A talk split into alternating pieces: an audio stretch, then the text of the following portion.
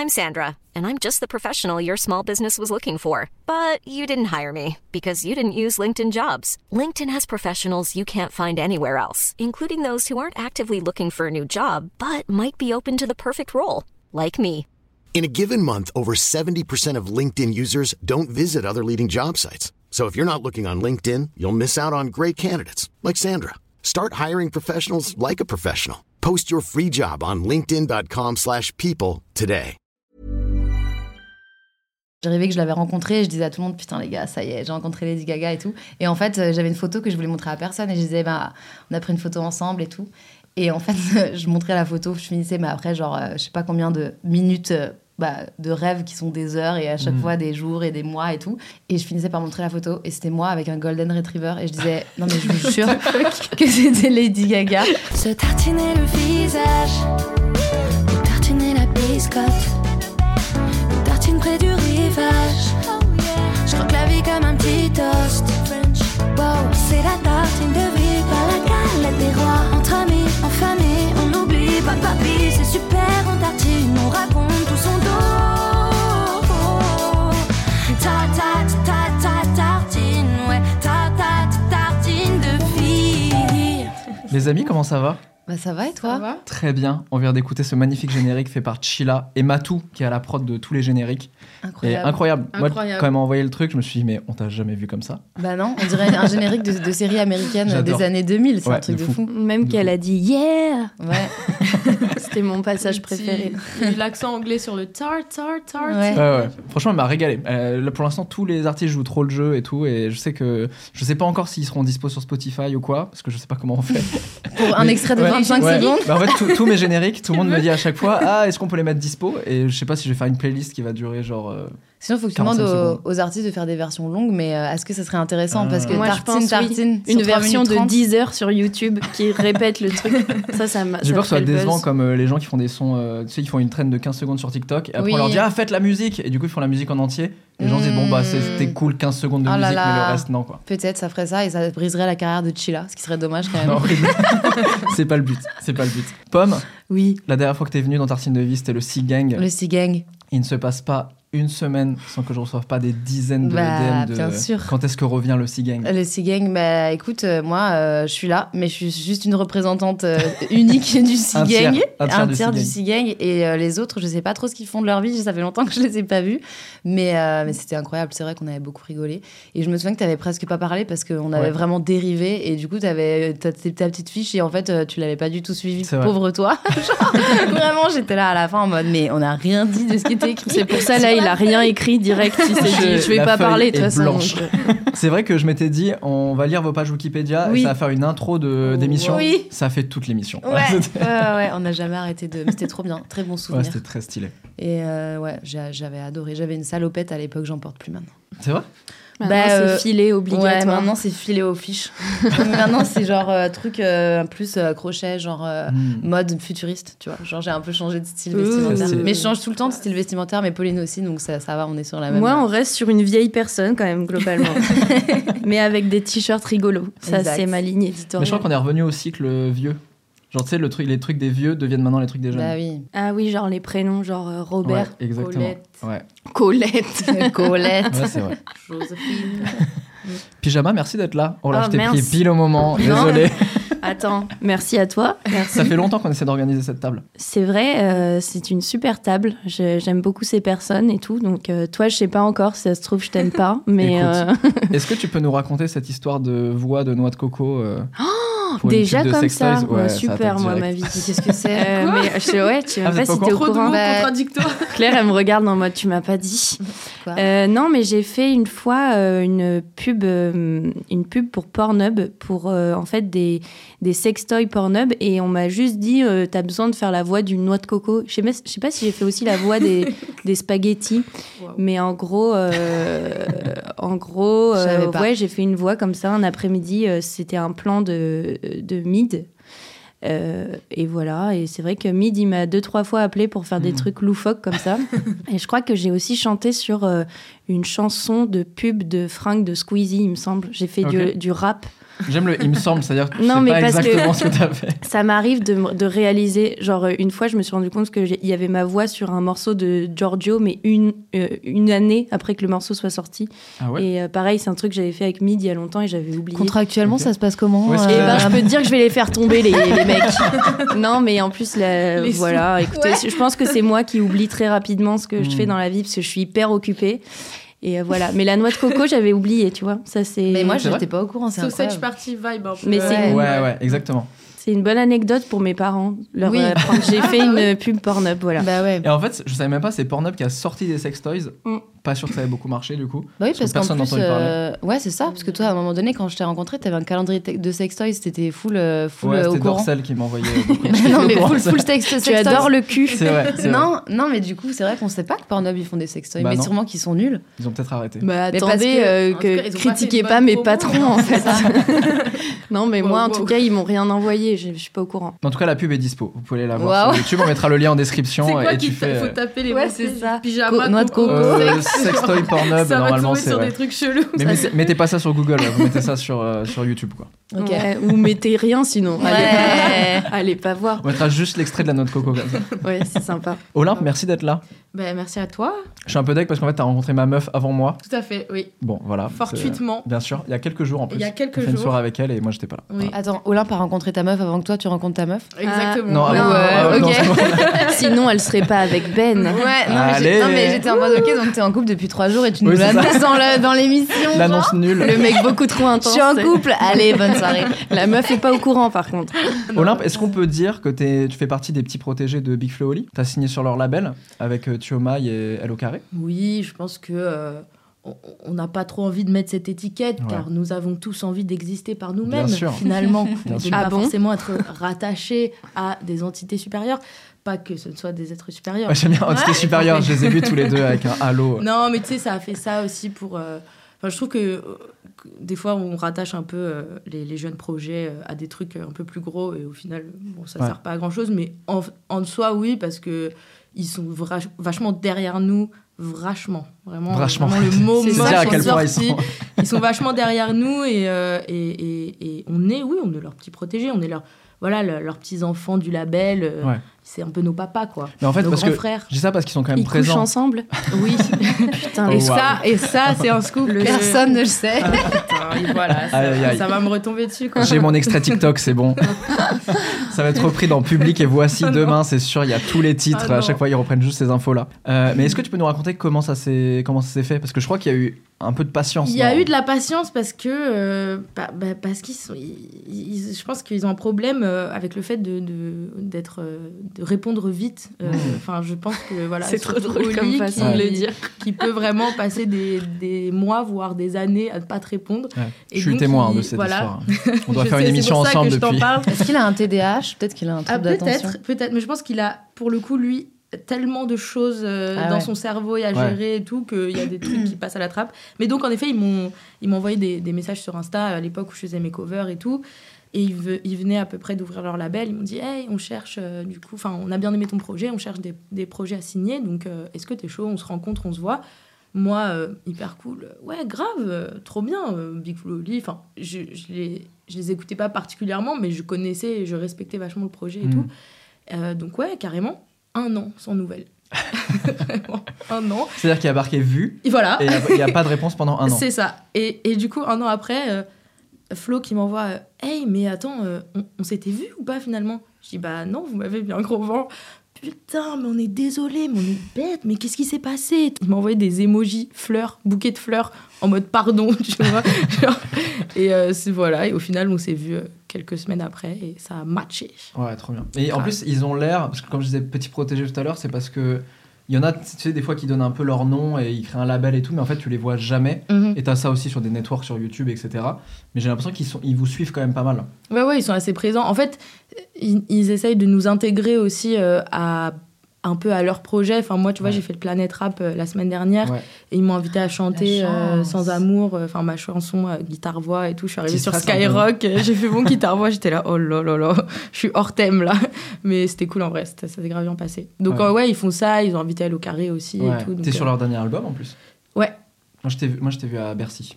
Sur leur Ah oui, oui, oui, oui, tout à fait, merci. Un sacré, un sacré stress, Un euh, merci. stressant. Ah oui, oui, oui.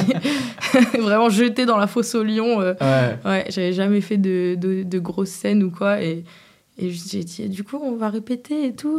Ouais, ouais, t'inquiète, tu vas passer pour les balances. Et juste, on, on l'a fait deux fois. Et après, c'était. Voilà, c'était. Waouh Trop, trop d'émotions d'un coup, quoi. Ouais. Mais t'as kiffé trop un peu ou t'es Ah ouais, sorti en disant je sais même pas ce qui s'est passé un peu ça et un peu euh, enfin, en fait j'étais hyper concentrée quoi il y avait un petit escalier pour euh, venir sur scène un pour monter un pour descendre et je me suis dit surtout ne tombe pas il ne faut Ah pas ouais.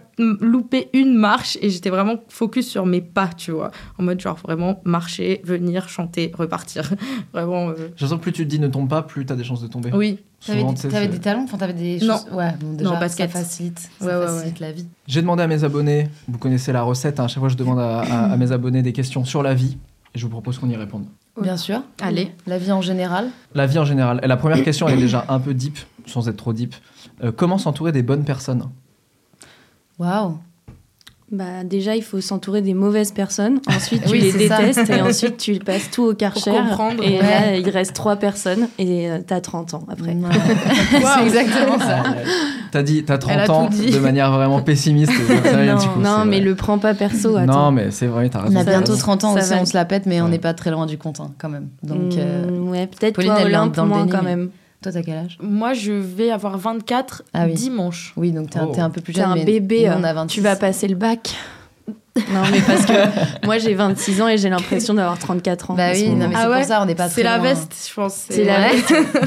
C'est 10 ans de plus. Euh, ouais, mais donc c'est vrai, ce bah, je pense que toi, t'as pas mal de, de, de choses à dire sur Oui. le sur Non, mais l'entourage, parce que c'était un t'as bon changé.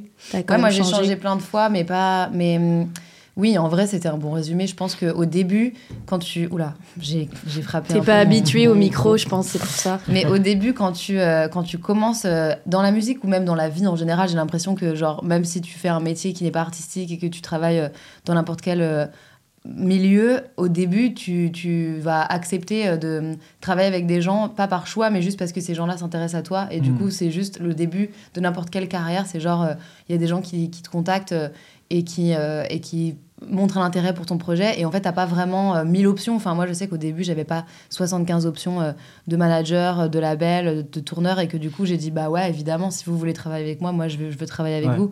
Et en fait, c'est vrai que ça crée des expériences parfois euh, désastreuses, et ça fait que ensuite, tu peux réadapter euh, et savoir ce que tu veux, mais en fait, c'est hyper dur de bien s'entourer, parce que bien s'entourer, ça veut dire savoir euh, exactement ce que tu veux représenter euh, dès le début de ton projet et tout. Et donc, au début, il y a forcément des, des loupés, quoi. Moi, j'ai- eu plein de managers différents. Après, j'ai pas eu de manager pendant trois ans. J'étais ma propre manageuse et c'était hyper intéressant, mais c'était épuisant. Aujourd'hui, maintenant, après, euh, franchement, ça, ça a pris hyper longtemps et c'est vrai c'est vrai que ça prend des années et des années. Je sais euh, quelles sont mes valeurs, euh, quelle est ma personnalité, et donc en fonction, je peux identifier un peu les gens qui pourraient être les bonnes personnes pour euh, et encore à ce jour il y a des gens euh, je- j'ai l'impression que hum, ils comprennent pas mon projet tu vois et que bah ouais ouais parce qu'en fait euh, ça prend hy- hy- hyper longtemps. Et aussi le pro- t'évolues au, au fur et à mesure. Donc parfois il y a des gens tu les rencontres et t'es en mode yes on est grave sur la même longueur d'onde. Et puis en fait deux ans plus tard t'es là genre mais en fait pas du tout. Enfin parce que toi t'évolues et que eux évoluent dans un autre truc. Moi j'ai fait plein de- de- d'erreurs aussi. J'ai parfois voulu à tout prix travailler avec euh, des femmes parce que je me disais c'est plus safe. Et en fait il y a eu des, des femmes avec qui j'ai travaillé qui étaient peut-être plus safe que des hommes mais qui du coup comprenaient pas du tout ce que je voulais faire. Et qui euh, à l'inverse d'un gars qui, euh, qui voilà était un gars bah en fait lui il captait vachement plus. Enfin tu vois genre c'est c'est beaucoup de de- de- d'essais erreurs quoi c'est Ouais. euh, vraiment ça quoi mais c'est pour ça que c'était très bien résumé et là moi c'était la, la version plus théorique mais Merci. mais euh, mais ouais Oui, donc le passage Pardon. obligé, c'est de tester en fait quoi. Ouais Faut pas savoir. euh, Après, euh, je, je sais pas, moi je sais que ma toute première expérience euh, à 17 ans, j'ai fait la Nouvelle Star et donc du coup, j'ai c'était la, c'était la première fois que je chantais et c'était la première fois que j'étais euh, entourée d'adultes. hmm. et en fait, euh, troisième et c'était ouais, avec Mathieu et Avec Isolde. Mathieu et Isolde, ouais. tout à fait. Et du coup, et du coup je, je- j'ai découvert ce, ce monde-là où, où, en fait on, on me donnait pas trop la parole, j'avais pas trop le droit de choisir comment je m'habillais, ce que je chantais, tout ça. Mais en fait, ce qui a été trop bien, c'est que je suis sortie de là, euh, j'étais genre une boule de, de nerfs. Et en fait, je, je me suis dit, plus personne me dit comment je m'habille, plus personne me dit Une quoi boule faire. d'amour. Et euh, j'étais aussi une boule d'amour, mais cachée dans une boule de nerfs, parce qu'en plus j'avais pris du poids à l'époque, Oh donc j'avais un corps dans un corps. Et, euh, et en fait, je suis arrivée vraiment dans le milieu de la musique en disant, moi personne me dit quoi faire, ok, alors que les gens étaient là hyper chill en mode, hey, ça vient, on veut travailler avec toi. J'étais en mode, personne me dit quoi faire ici. Et du coup, j'ai eu la chance d'avoir cette espèce de bouclier De sortie de télé où en mode. euh, j'avais tellement vu un truc hyper fake et Mm. hyper euh, Mm. euh, dirigé. J'étais un peu une petite poupée en plus parce que j'avais 16-17 ans. Que du coup, je, me, je, ouais, je suis vraiment arrivée armée et j'ai eu la chance de tomber que sur des gens. euh, je pense que j'ai toujours choisi peut-être les gens pas forcément les plus efficaces et pas les plus requins, mais Les par contre les Mm. plus sympas. Et je me suis dit, ça peut durer très longtemps comme ça parce que on est un peu des bisounours, mais. Euh, Enfin, tu vois, si on nous marche sur les pieds, on va faire genre, euh, pas cool, pas cool. C'est marrant parce que ça t'a servi, quoi, finalement, le- l'expérience un peu relou de la télé et tout. et je- Ouais, ouais, ouais. Après, du coup, j'ai toujours ce truc de pas, pas aimer retourner à la télé. Et euh, et il y a plein de trucs dans le monde de la musique et, et dans le monde des médias que, que- qui m'horripilent un petit peu. Mm. Mais euh, j'ai l'impression que je, je- je me suis euh, autorisée moi-même à être euh, assez brute et assez euh, honnête. Et du coup, je, je me sens plus obligée de jouer un rôle ou quoi. Je me dis. euh, je m'en fous. Et puis c'est vrai que j'ai, moi, j'ai jamais eu le rêve en fait de faire de la musique. Et du coup, j'avais un peu ce truc de ah bah je peux tout envoyer balader. Au pire, euh, moi je fais de l'illustration à côté. Je me suis dit c'est vraiment ça mon métier à la base. Et donc j'avais ce truc rassurant. de ouais si quelqu'un, me- si vraiment je commence à me- pas me sentir bien dans le milieu, Mhm. bah je quitte et euh, je vais devenir prof d'art plastique avec ma veste. avec Ça ma tirait veste hyper et- bien en vrai. Mais ça, est-ce que c'est pas Je le meilleur pense. moyen pour que ça marche en plus Le fait de pas avoir d'enjeu? Ouais, mais c'est pas un choix parce que je sais qu'il y a des gens quand c'est leur rêve et Mm. qui bossent toute la journée. euh, Moi, c'est vrai qu'au début, quand j'ai eu des propositions de label, j'étais en mode euh, c'est quoi un label? Je savais pas ce que c'était une basse, je comprenais rien en fait. Et euh, du coup, il y a- j'ai des potes qui m'ont dit bah en vrai, t'as eu vachement de chance parce que Mm. t'es arrivé. euh, j'ai- le premier concert que j'ai fait, on m'avait dit ah il y a tel mec, tel mec, tel mec, ils sont hyper importants. Et moi, je les connaissais pas, donc j'en avais rien à foutre. Ouais. J'étais pas stressée et tout. Mm. Mais c'est vrai que je me rends compte que j'ai été hyper privilégiée et ça, j'ai. Genre ça, je l'ai grave euh, compris plus tard en fait. Au début, je me disais juste genre j'ai de la chance. Après, je me suis dit ouais, j'ai de la chance parce que. Oui, c'est rare Mm. que ce soit léger quand tu veux faire euh, de la musique. En général, c'est genre un truc euh, de, de l'âme où t'es en mode genre, waouh, moi je, je pourrais crever pour la musique et tout. Enfin, Mm. c'est hyper intense. Et c'est vrai que.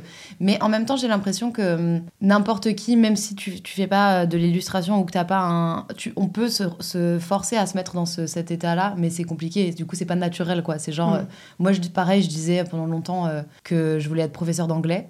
Mais même, euh, j'étais intermittent du spectacle et tout, et je disais non, mais moi en fait, je vais être professeur d'anglais. Genre vraiment, les gens ils me disaient donc tu fais de la musique? Je disais non, non, non, moi je suis professeur d'anglais, mais pas encore. Tu Genre, croyais ou tu te donnais euh, Bah euh, non, mais c'était juste, c'est ça, c'est une espèce de sécurité. Ouais. Et en fait, c'est genre. euh, je sais pas si c'est un truc. Je pense que c'est un mélange de l'extérieur et de la vision euh, sociale de ce que c'est que d'être un artiste quand t'as euh, 19 ans et que tu commences et que les gens ils sont en mode ouais, bien sûr, comme ça, tu vois. Ou alors, même un truc intérieur de moi qui Mhm. assumais pas euh, de vouloir euh, vraiment faire ça et, et d'être euh, hyper perfectionniste et de me dire je peux pas dire aux gens que je suis musicienne si je suis pas hyper connue et tout. Enfin, genre, il y a un truc euh, qui est pas évident dans comment tu te présentes au monde quand Ouais. t'es euh, artiste. Donc, c'est trop bien d'avoir une autre passion. Mais j'ai l'impression que même si tu l'as pas de base, c'est un truc qui peut être développé aussi euh, de, de se dire genre bah dans ma vie et dans ma personnalité je laisse de la place à autre chose Ouais, moi tu peux pas tout que- miser sur la musique, Ouais, moi, sachant que que c'est archi bancal et que Bah oui. euh, c'est ça, t'as une année où Mm. t'as tout qui te sourit et puis Ouais. après, euh, même pendant le Covid en fait, il y a plein de gens qui se sont Bah oui. mis à dire bah putain il faut peut-être que je trouve un plan B. voilà ou- c'est ça de toute façon pour n'importe qui même si t'as pas une réelle autre passion c'est important enfin moi c'est un truc que j'essaie de faire que j'arrive pas du tout à faire d'ailleurs mais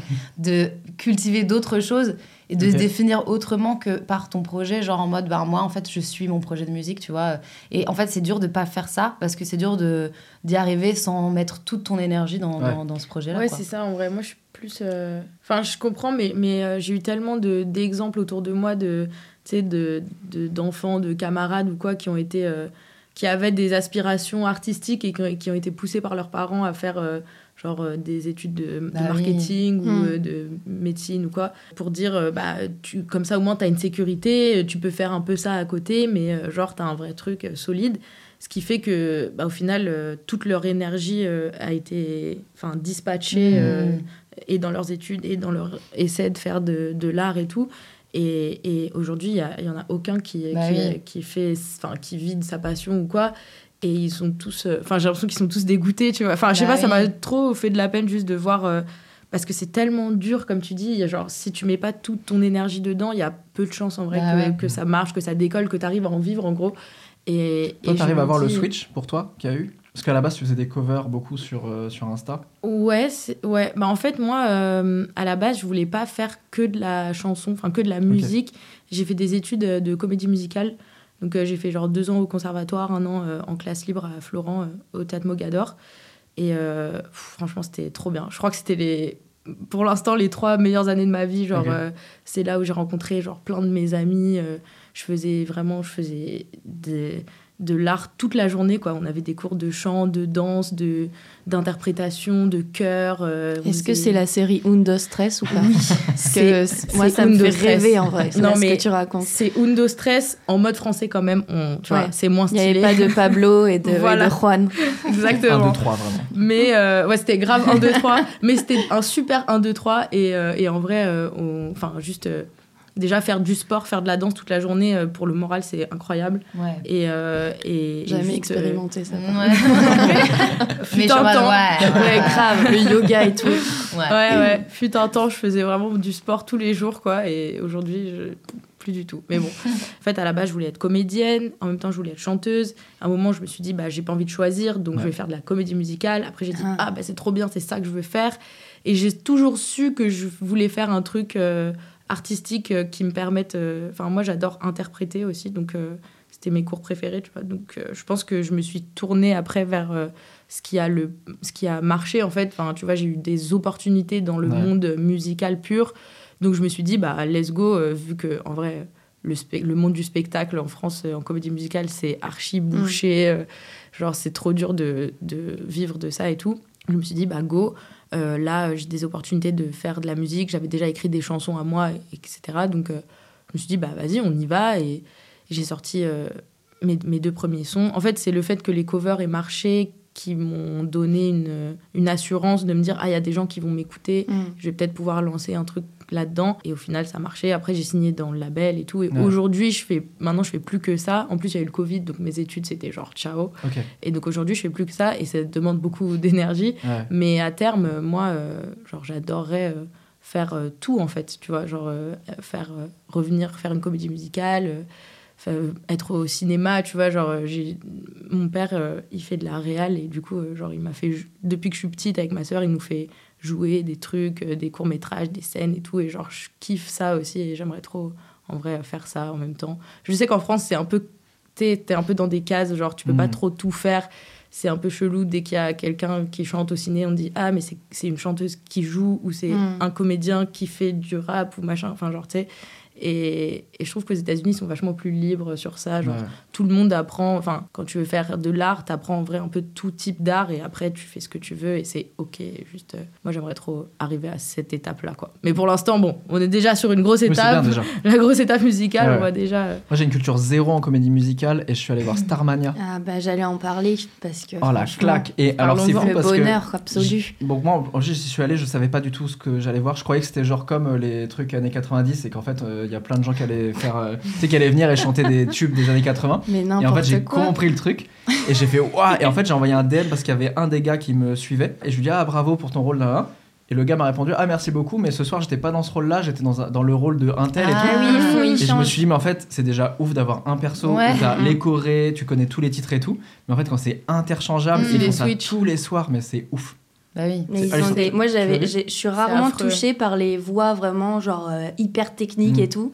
Et là, euh, ma mère m'avait offert ça pour Noël, ce qui est genre le meilleur cadeau pour moi parce que moi j'écoute Starmania en continu et il y a plein de gens qui détestent dans mon entourage, mais moi je suis tout le temps là genre Ah dans ma salle de bain et tout. tu connaissais l'histoire déjà? Ouais, ouais, ouais, je connaissais, mais c'est vrai qu'il y avait des personnages, euh, par exemple le personnage de Stella, il me semble, je m'étais Mm. pas vraiment intéressée, et en fait là c'est vraiment celui qui m'a le plus, enfin c'est celle qui m'a le plus touchée dans la, dans la comédie, et, euh, et en fait c'est vrai que ouais, cette espèce de, de technique vocale, genre Mm. c'est, moi je- vraiment c'est pas un truc qui me touche d'habitude, mais là ça me, genre j'avais des frissons, j'avais les larmes aux yeux, j'étais là, mais la, la- la meuf est en train de sortir mes organes de moi, et, et je me suis dit, n'importe qui, même qui est pas trop comédie musicale, Jacques Demy, tout ça, bah, je pense que n'importe qui peut, peut être touché par ça. Ouais. Et c'est vrai que c'est en plus des, des, des sujets et une histoire qui vieillit pas du tout, en fait, l'histoire de Starmania. Ouais.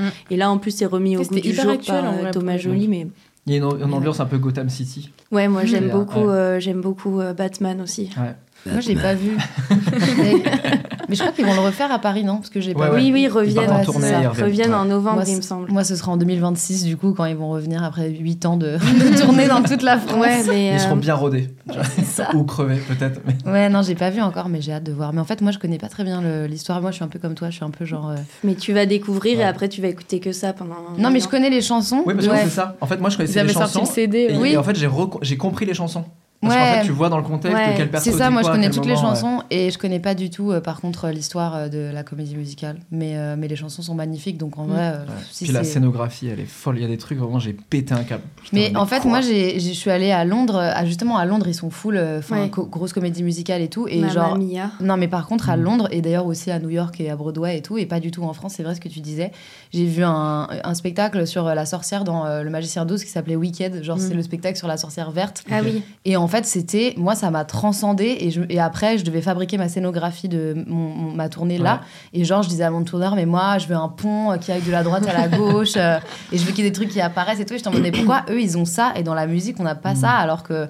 Et après, ils m'ont dit, bah, parce que euh, c'est très cher. Et eux, peut-être ah, qu'ils ouais. restent sur place pendant genre un Exactement, mois et c'est du ça. coup, ils et en fait, construire. exactement. Et c'est surtout que c'était genre un immense théâtre, tu vois. Je sais pas, il devait y avoir. euh, pff, 3000 personnes et c'est tous les soirs pendant Ouais. un an, tu vois. Et donc en fait, c'est un espèce, c'est une autre économie et c'est pas Ouais. du tout comme faire une tournée où tu dois transporter euh, tout ton matériel euh, dans un camion euh, de date en date et où, bon, à part si t'es vraiment très connu, tu joues pas devant 3000 personnes par soir, tu Ouais, vois. Genre, et, et- et ça m'a vraiment, j'étais en mode, mais c'est incroyable, genre, j'ai trop kiffé. Et pourtant, je suis pas trop sensible à Mm. la comédie musicale de base et tout. Et ça m'a donné envie d'aller en voir plus. Et, et en tout cas, à Londres et dans les pays anglophones, il y a, il y a une, une valeur qui, a, Culture, ouais. qui, est, qui, est, enfin, qui est donnée à, à ce type de spectacle. Qui est, en France, j'ai l'impression que presque les gens, ils, ils rigolent de la, de la comédie musicale. En Après, c'était à une époque aussi, Ouais, il y avait beaucoup, euh, les, comment ça s'appelle Les Bois. rois du monde, Mmh. euh, Ah oui. Roméo et Juliette, Ouais. c'est ça Il y a eu Mm. Robin des Bois aussi. Ouais. à un moment Le roi donné. soleil, tout Voilà. ça, ça avait mauvaise réputation parce que c'était un Ouais, peu- c'était grave cheap ouais. dans la tête des gens. Ils- Moi, enfin, moi, j'avoue, hein, j'ai jamais, euh, tu vois, donné de la, de la, de la, de la, de la valeur à ces, à ces- Euh, ces si. Mozart, l'opéra rock, je pense. Si, que Mozart, l'opéra rock. Là, t'as donné de la valeur. Tout ce qui était gothique, oui. T'as mais tout moi sur tes seins, t'as donné de la valeur, je pense. Mais ça, du coup, il y avait un vrai show. C'était une vraie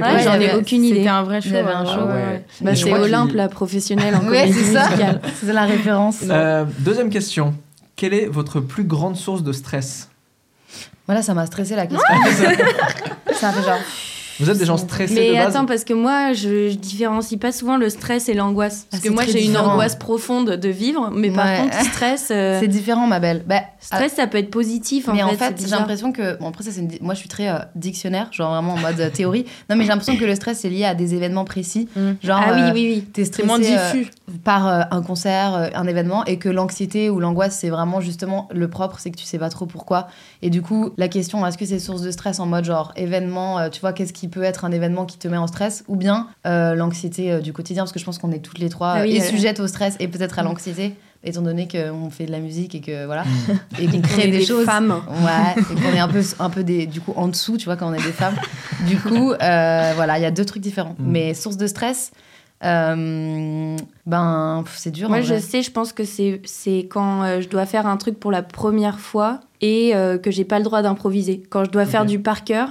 Parce que moi, en fait, ce qui me déstresse quand j'arrive sur scène, euh, genre l'autre fois, je suis arrivée sur scène et j'ai dit, je crois que je me suis un peu pissée dessus avant de monter sur scène. et ça me met dans une ambiance où je me dis, les gens peuvent pas me prendre au sérieux et du coup, c'est chill. Mais par contre, quand j'arrive et que je dois être un peu sérieuse ou dans l'émotion, ou euh, j'ai joué une fois dans un court métrage où je devais faire semblant de savoir jouer du piano et tout, là, vraiment, la veille, j'ai pleuré pendant 4 heures et je me suis dit, Ah je ouais vais jamais Ah y arriver. Quand il y a un cadre, en fait, du coup, presque. Ben, un, un cadre et que- où j'ai pas le droit de j'ai pas le droit de faire des blagues quand je dois Mm. vraiment être sérieuse Mm. Et euh, genre l'école en fait. Ouais. l'école Mm. un carnage pour moi parce que en fait euh, les profs ils rigolaient à mes blagues mais après ils me mettaient des avertissements. Et du coup j'étais là bon bah nickel hâte de partir Parce que ça t'arrive souvent, du coup, de devoir faire des trucs vraiment très cadrés. euh. Ben en fait j'ai jamais, euh, je, je pense que c'est un peu pareil pour vous, mais moi j'ai jamais les mêmes semaines et en Mm. fait on me, on me propose très souvent des trucs et je j'aime pas dire non et donc du coup j'aime tester des choses. Mm. Euh, sauf que euh, ça m'arrive de dire oui dans des périodes où je suis hyper up et je suis là genre ah ouais on va tester des trucs et après bah, comme je vous disais tout à l'heure je reviens de Montréal je dors une heure et là je dois aller à France Inter pour faire une comédie musicale avec un orchestre symphonique et euh, 300 personnes dans la salle.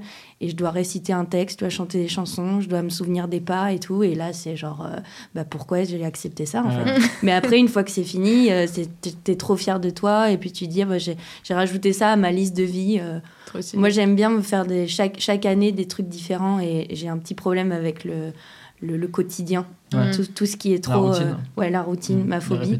Même si je, je commence à apprécier parce que comme je suis jamais chez moi, maintenant dès que je suis chez moi, j'ai ce truc de kiffer, tu sais, Mm. avoir une vie un peu normale. Mm. Genre en mode, euh, je vais dans le métro avec les gens, je fais genre j'ai un vrai travail, tu sais, je suis là, putain. Tu mets ta Je veste. suis en retard, je suis grave en retard alors qu'en fait je vais m'acheter un truc. Mais voilà. Putain. Et vous, le stress, c'est c'est où? C'est quand? Euh, bah toi vas-y vas-y vas-y comme ça je réfléchis encore moi je suis tellement stressée par plein de trucs que je vais, je vais en choisir un seulement Moi, je pense que bah, pour revenir euh, sur Starmania, c'est les, les, les auditions. hein. Ah ouais. Ouais, je pense que j'ai Ah, jamais horrible, été ça, en aussi fait. stressée qu'avant de passer une audition Mm. ou un casting, parce que j'en ai passé euh, genre des centaines, je Ah pense, ouais. des castings et pour des, tu sais, des films, des séries, des pubs, des machins. Ah, Et- je t'ai vu dans une pub, c'est vrai. Ah oui, l'avion. Euh, oui, l'avion, voilà. je me suis dit, mais dit, jamais ouais. je pourrais faire un truc comme ça. Je trouve Ouais. ça, mais surhumain, quoi. Bah ouais, j'imagine. en plus, t'es dans un avion et tout. Non, c'est vo- Bah non, il volait, c'est sûr.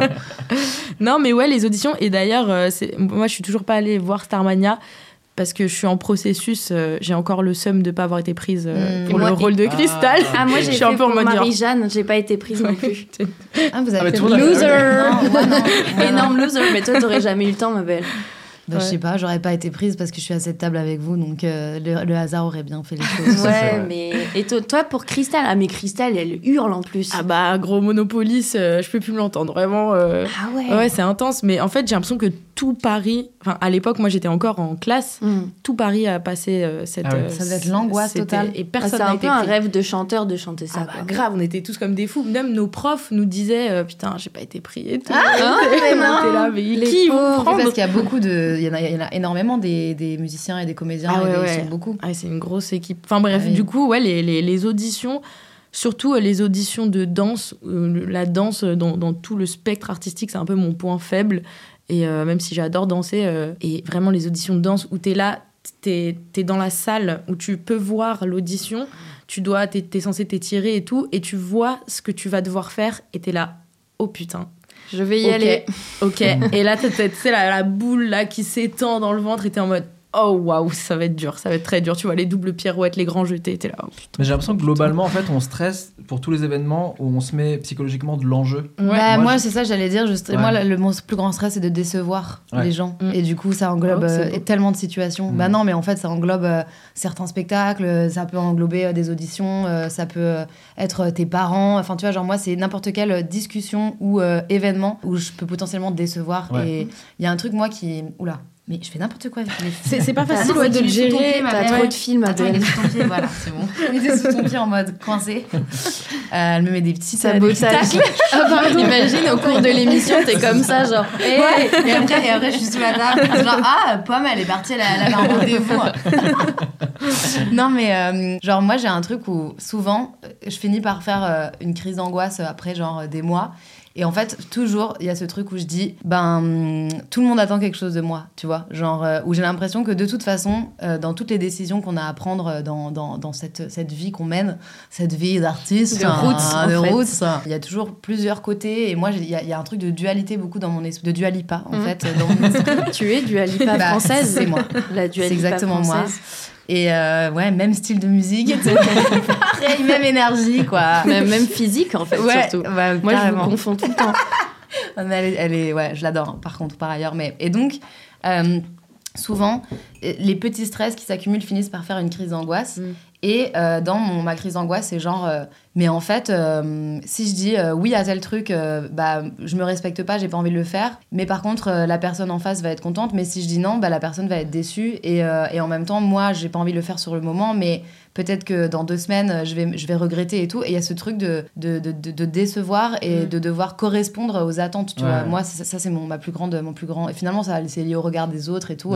Et ça peut passer par des petits stress, mais qui, en fait, au final, sont liés à, à la grande mère nourricière de l'anxiété de ma vie, qui est genre euh, la peur de, ouais, de décevoir. euh, de genre, euh, et, et souvent, euh, quand je suis avec quelqu'un, bon, c'est rare que je, je- je fasse une crise d'angoisse devant les gens parce que je veux que les gens pensent que j'ai pas d'émotion, tu vois. Mais euh, quand je suis avec quelqu'un, je finis toujours par dire à cette personne, genre, ben en fait, euh, là, je suis en train de faire une crise d'angoisse parce que euh, je sais qu'il y a des gens qui sont déçus de moi à des moments, mais c'est obligatoire et je Mm. j'arrive pas à Mm. l'accepter, tu vois. Genre, euh, et, que ça peut être euh, des gens qui attendent après un concert pendant trois heures et que en fait, euh, je suis trop fatiguée Ah ouais. pour aller leur dire bonjour, tu vois. Ça Ah oui, peut. donc, les gens Les attendent et concerts, toi t'es en train de c'est- faire une crise d'angoisse euh, Bah non, loge, euh, non, non, non, mais c'est un truc que sur le moment je dis non, en fait, pour me respecter, j'ai pas envie Ouais. ce soir d'aller euh, signer des trucs, mais un mois après, ça va s'accumuler avec Ah, dix ok. autres situations. Mm. Et je fais genre, mais en fait, c'est horrible parce que je pourrais jamais correspondre aux attentes de tout le monde. Et, Ouais. genre, et tout le temps, à chaque fois, je pense à une chanson de Billie Eilish qui dit. euh, qui dit Everybody wants something from me now ou je sais pas quoi. Mm. Genre, en gros, elle dit que, que genre, son métier, c'est sa passion, c'est devenu son métier, que c'est devenu son gagne-pain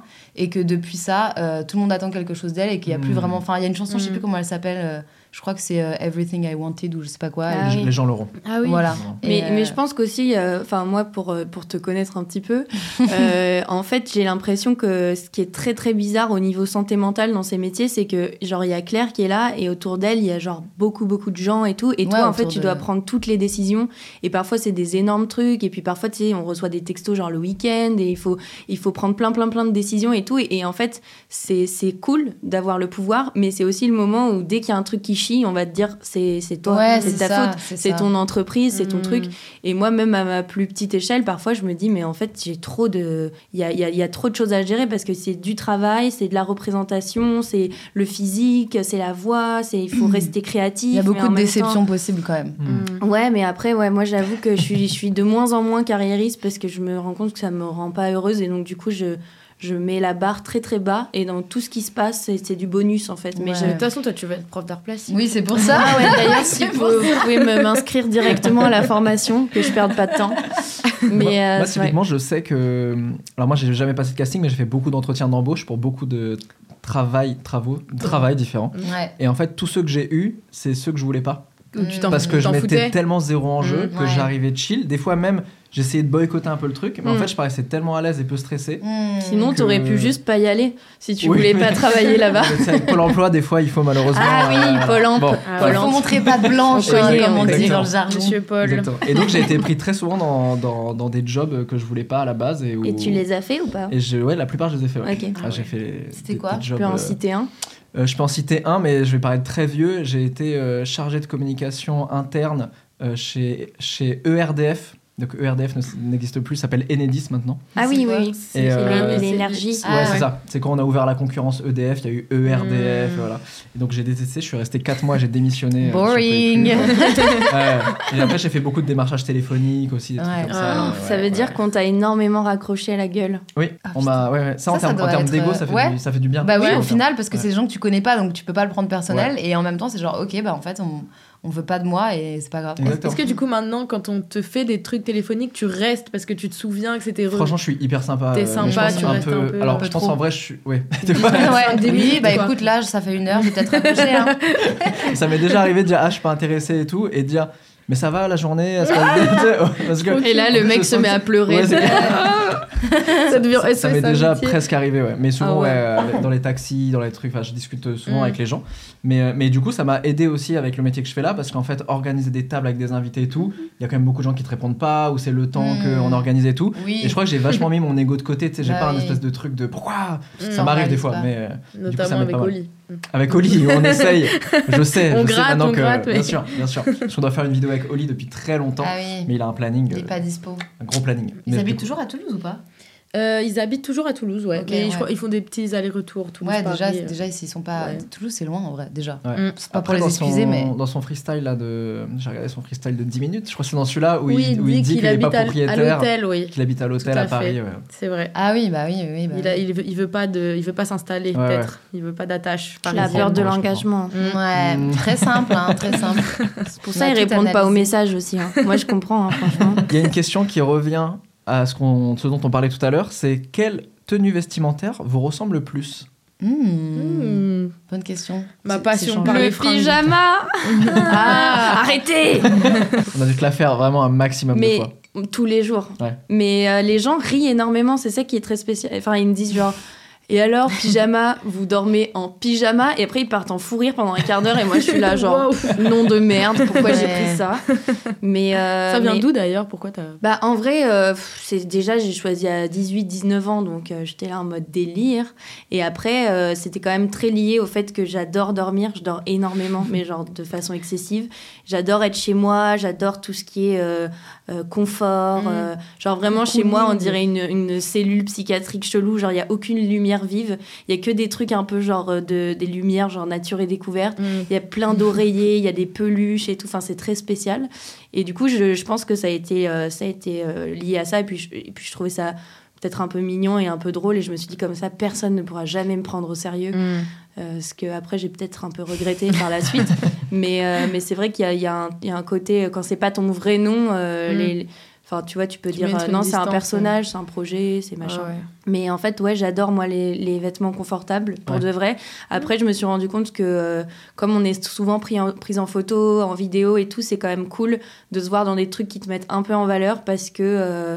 Euh, bah parce qu'après tu, tu te regardes et tu te trouves trop Mm. chum même si euh, parfois moi je, je me trouve plus jolie quand je suis pas euh, euh, pomponnée que quand je le suis tu vois mais euh, mais mais ouais moi c'est quand même le, le confort genre si, si je passe une journée avec des chaussures pas confortables ou un jean pas confortable je peux vraiment envie en- d'avoir tu- de, de tuer tout le monde en fait et du coup maintenant c'est confort absolu Mm. genre vêtements larges je sais pas si vous au lycée vous mettiez des trucs plus serrés Ouais, Ouais, bah, de ouf. grave. Des slim. Mais. Ouais, mais aussi, moi, j'avais Oh ce truc de pas évolué, vouloir euh. assumer que je faisais plus que du 36. Mm. Du coup, à un moment, j'ai dit, OK, bon, je fais du 38. Et à un moment, je me suis dit, bah, en fait, non, je fais du 40. Et genre, c'est c'est complètement Oui. assumable. Mm. Mais du coup, pendant très longtemps, euh, je me faisais des marques. Parce que je mettais les jeans trop petits, Mm. euh, les Oh là là. Tu trucs. sautais pour le, le Ouais. faire rentrer. Ouais, ouais, il y avait vraiment un truc de d'essayer de, de, d'essayer de faire rentrer des.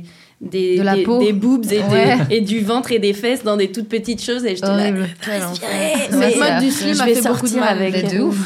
Ben ouais, il y avait ouais le slim et même euh, ouais plein plein d'autres euh, plein d'autres trucs et même la général. pointure, je me souviens, j'avais honte de faire du 39 parce que je me disais en fait ça fait garçon euh, d'avoir des grands Ah pieds ouais.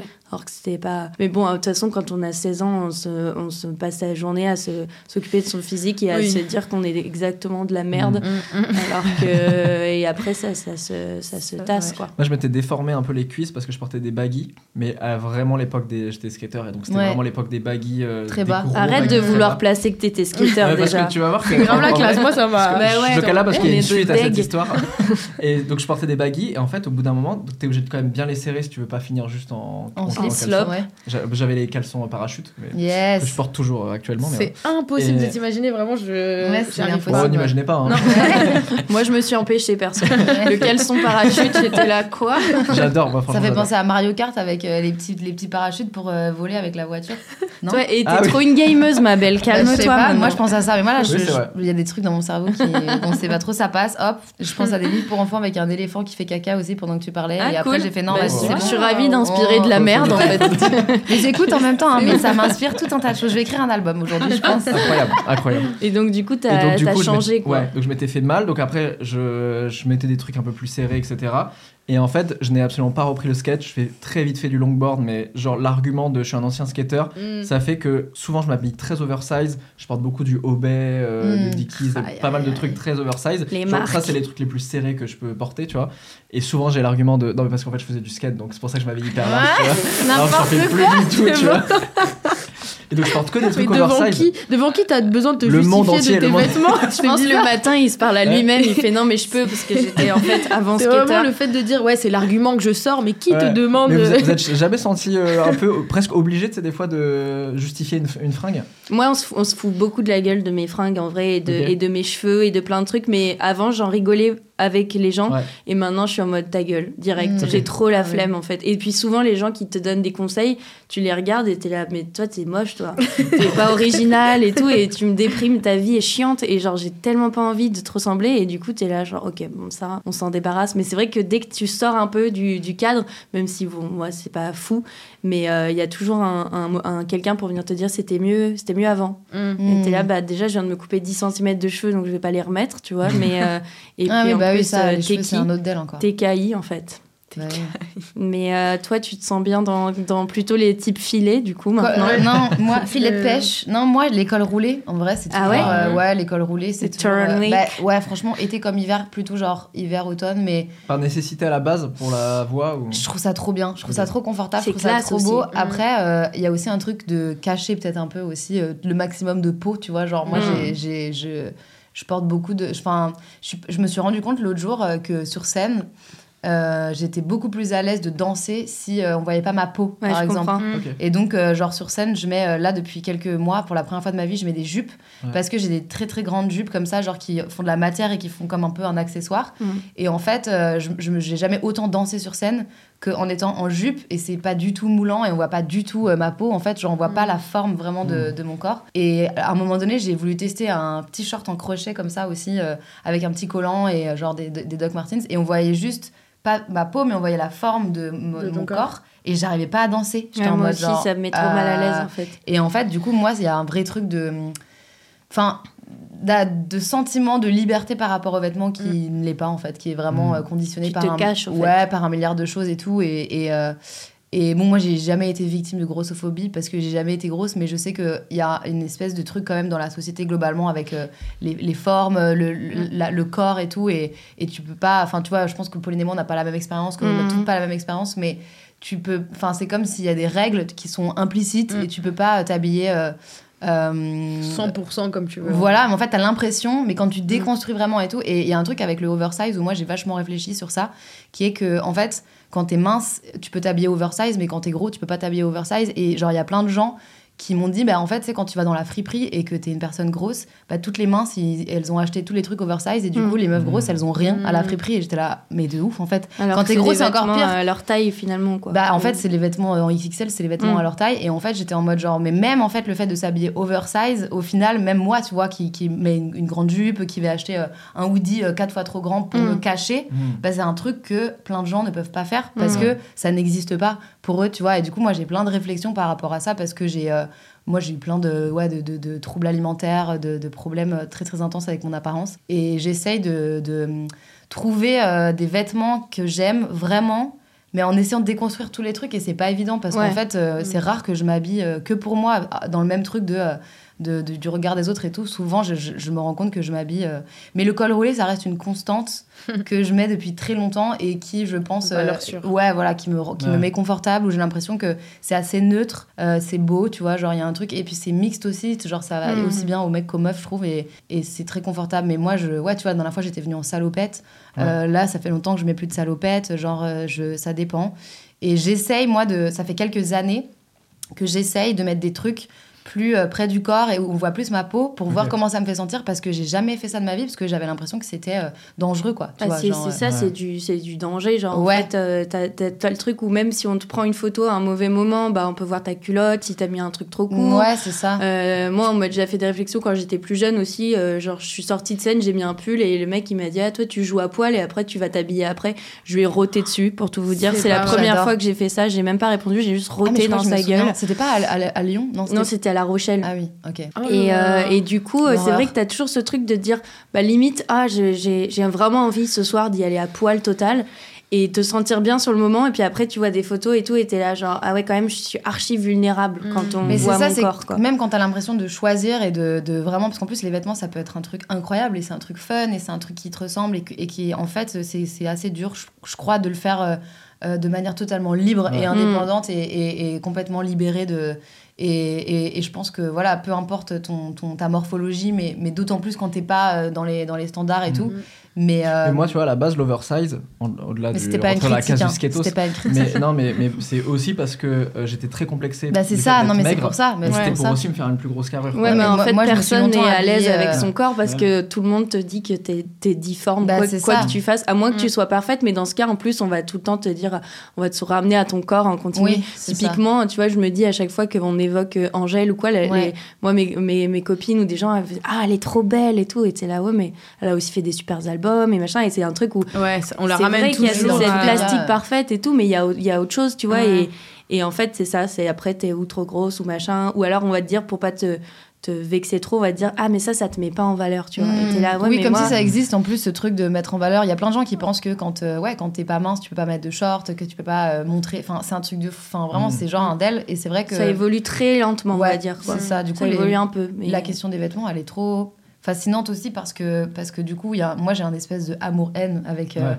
les vêtements où genre il y a des jours où je suis en mode mais c'est trop bien et puis il y a des jours où je suis là mais c'est angoissant en fait parce que genre euh, t'as l'impression de t'habiller pour toi et puis en fait dès que tu te vois en photo justement comme Mm. t'es confronté à ton image et tout genre euh, on réfléchit vachement à ce qu'on va enfin tu vois on ré- tous les jours t'es un peu dans, dans ce truc de réfléchir et en fonction des occasions et machin et même tu vois par exemple moi des fois je suis invitée à des événements et c'est écrit tenue correcte exigée je suis en mode c'est quoi euh, Ça veut dire quoi? mais c'est quoi en fait pas.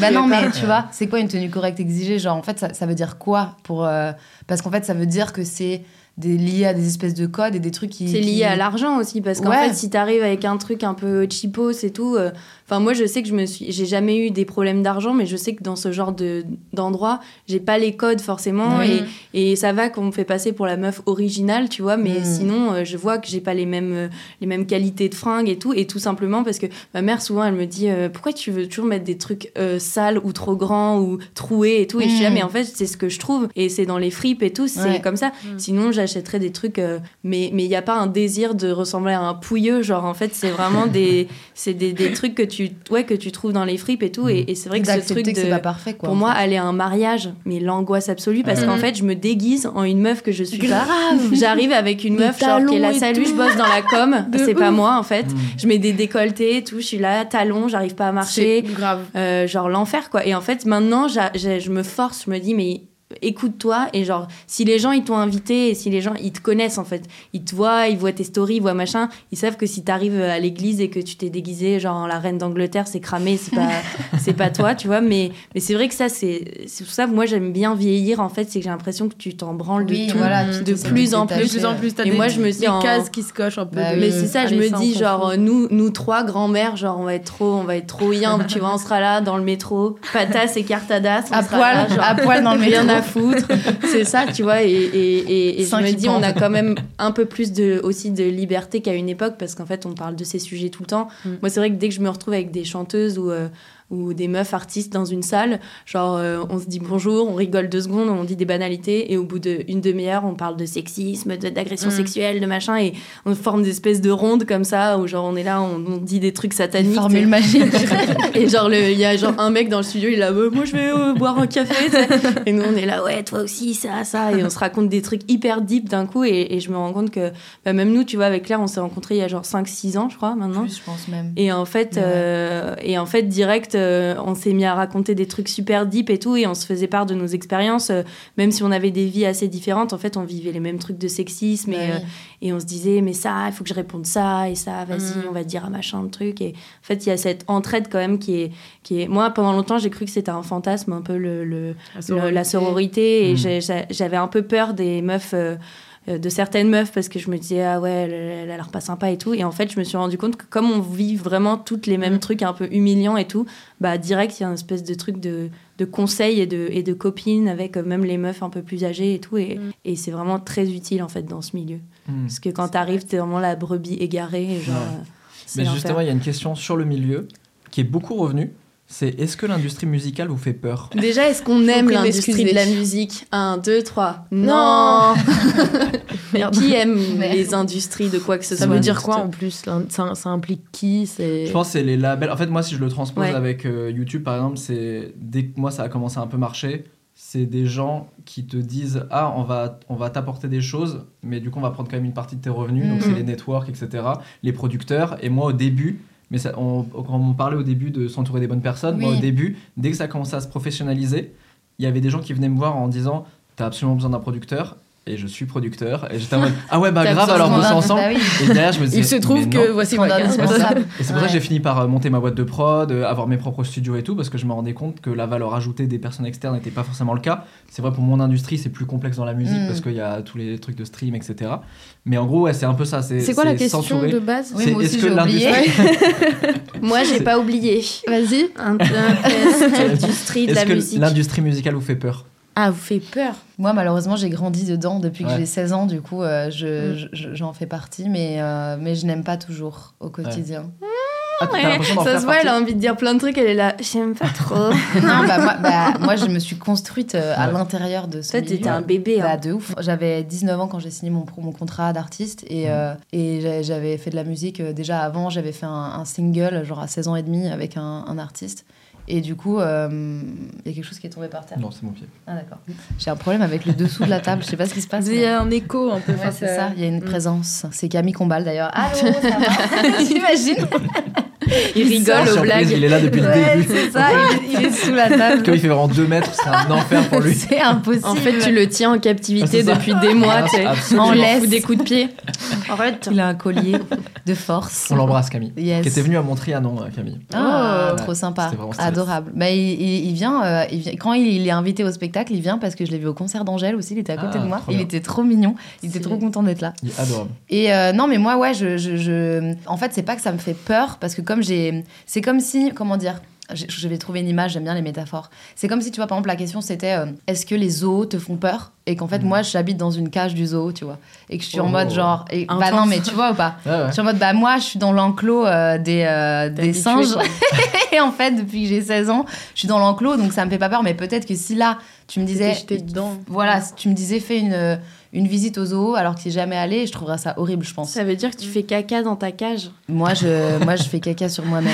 ok, ça je savais pas déjà. Non, mais tu vois, du coup. Ça veut dire que tu te sens un peu enfermé quand même. Ah bah moi je suis euh, dans la prison dorée hein, de, Ouais. de, de- moi moi j'ai l'impression d'être euh, d'avoir eu la chance de, de rencontrer des gens très tôt mais du coup de pas avoir eu beaucoup de, de- de temps pour- non plus pour euh, comprendre euh, tu vois où est-ce que Mhm. j'avais envie d'aller et tout et moi globalement je travaille avec les mêmes équipes depuis que j'ai euh, 17 ans et je suis pas sûre que voilà que ce soit toujours euh, le truc le plus adapté c'est juste que c'est ça qui s'est passé Mhm. et, et voilà moi j'ai pas eu quand j'ai commencé dans la musique j'ai pas eu euh, 1000 propositions de, de, de labels j'ai pas eu 1000 propositions de tourneurs et tout et donc j'ai pris comme on disait au début qu'il y avait, ce qu'il y avait, ouais. ce qu'on m'a proposé. Et en fait, euh, j'ai grandi là-dedans et j'ai évolué là-dedans. Et je pense que du coup, ça me fait pas peur parce que j'ai, d'une certaine manière, participé et, euh, et profité de, de ce système euh, à plein de- d'égards. Mm. Mais euh, aujourd'hui, euh, moi, il y a plein de choses que j'aimerais bien changer et il y a plein de choses qui, qui vont plus du tout. Et, et Bah, déjà, t'as bah fait ouais. un sacré chemin quand même.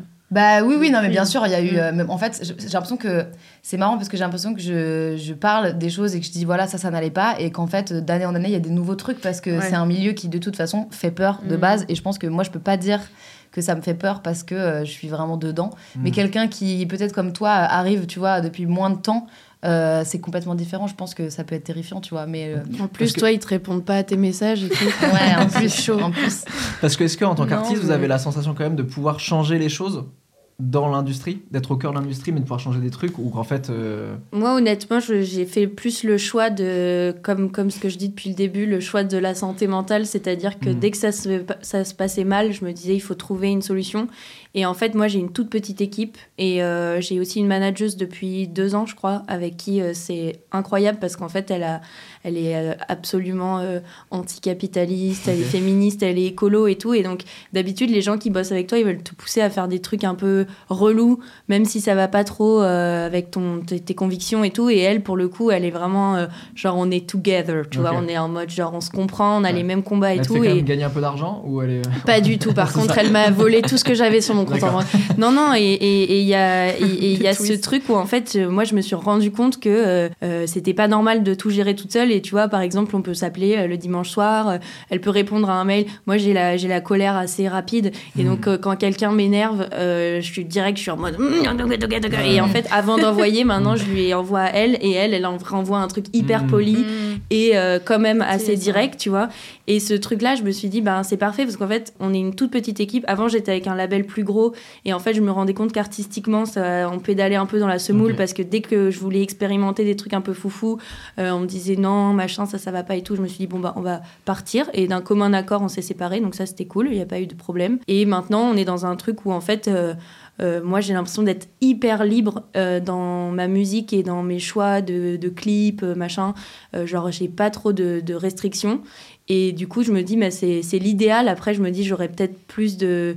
De, de j'aurais peut-être plus de succès, plus d'argent avec d'autres gens. Mais en fait, là, c'est un peu le, le choix du cœur où, genre, Ouais. je, vraiment, on se parle de tout. Tu vois, moi, genre, quand je leur dis euh, euh, cette semaine, bah, je suis archi angoissée, je peux pas faire ça et tout, ils vont pas me dire, euh, mets-toi un coup de pied au cul, tu vois. Mm. Ils savent que quand je suis comme ça, je suis chez moi en train de- d'arracher des posters au mur et de faire Ah Et du coup, il y a un truc hyper sécurisant où je me dis, ben, on n'a pas percé, tu vois, mais il y a un, un truc un peu constant où Mm. on remplit de plus en plus les salles, euh, on communique bien, on rigole, machin. Et donc, Tant mieux à la limite que ça se passe comme ça. ouais, Parce que t'as le temps de t'habituer, ton cerveau peut s'habituer. euh, Ouais, puis moi j'aimerais truc, que ça reste comme ça jusqu'à que je sois vieille et que je puisse plus chanter, tu vois. Mais en plus, moi, je dis tout le temps à Claire, genre euh, tout ce qui est genre succès, victoire de la musique. euh, moi, quand Le je vois quand je vois sa vie, je lui dis c'est ma phobie. Genre, je suis trop Ah contente pour elle parce que parce que mais c'est ça. Mais même même tu vois, ses fans et tout, genre euh, euh, ils sont trop mignons et tout. Tu, et pour tu moi, les critiques là?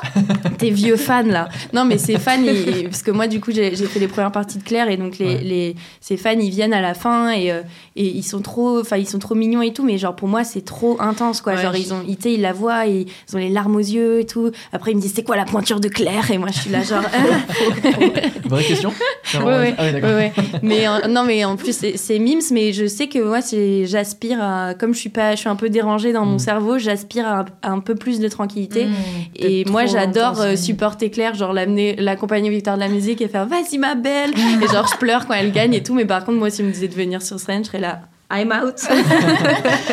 donc, euh, donc voilà pour Ouais. l'entourage un peu cocooning qui me protège de l'industrie de la musique, qui est quand même un gros truc de Ouais. requin. Ouais. Mm. Mais finalement, t'as peut-être pas l'impression d'être tant confronté à l'industrie Bah oui, telle du que tu ça. l'entends. Ouais. quoi. C'est Bah ça, en vrai, le, c'est- le, le bon trick, je pense que c'est ça. Tu vois, c'est le truc aussi où je pense que vous voyez très bien de quoi je parle. De, dès que tu vas à un concert, tu croises tous les gens des labels, Ouais. les éditeurs, les machins, et ils sont là, genre, quand ça marche un peu pour toi, ils sont là, genre, hey, ma belle, et ils te font la Ah. bise, et ils sont là, elle, elle est géniale, elle va cartonner. Et après, un an après, ils sont là, ils disent même pas bonjour.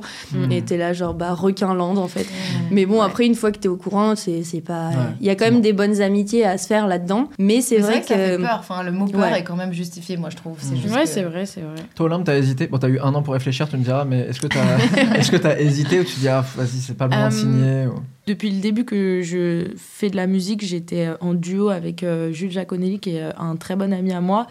Et euh, en fait, on a tout fait ensemble au début, vraiment en duo.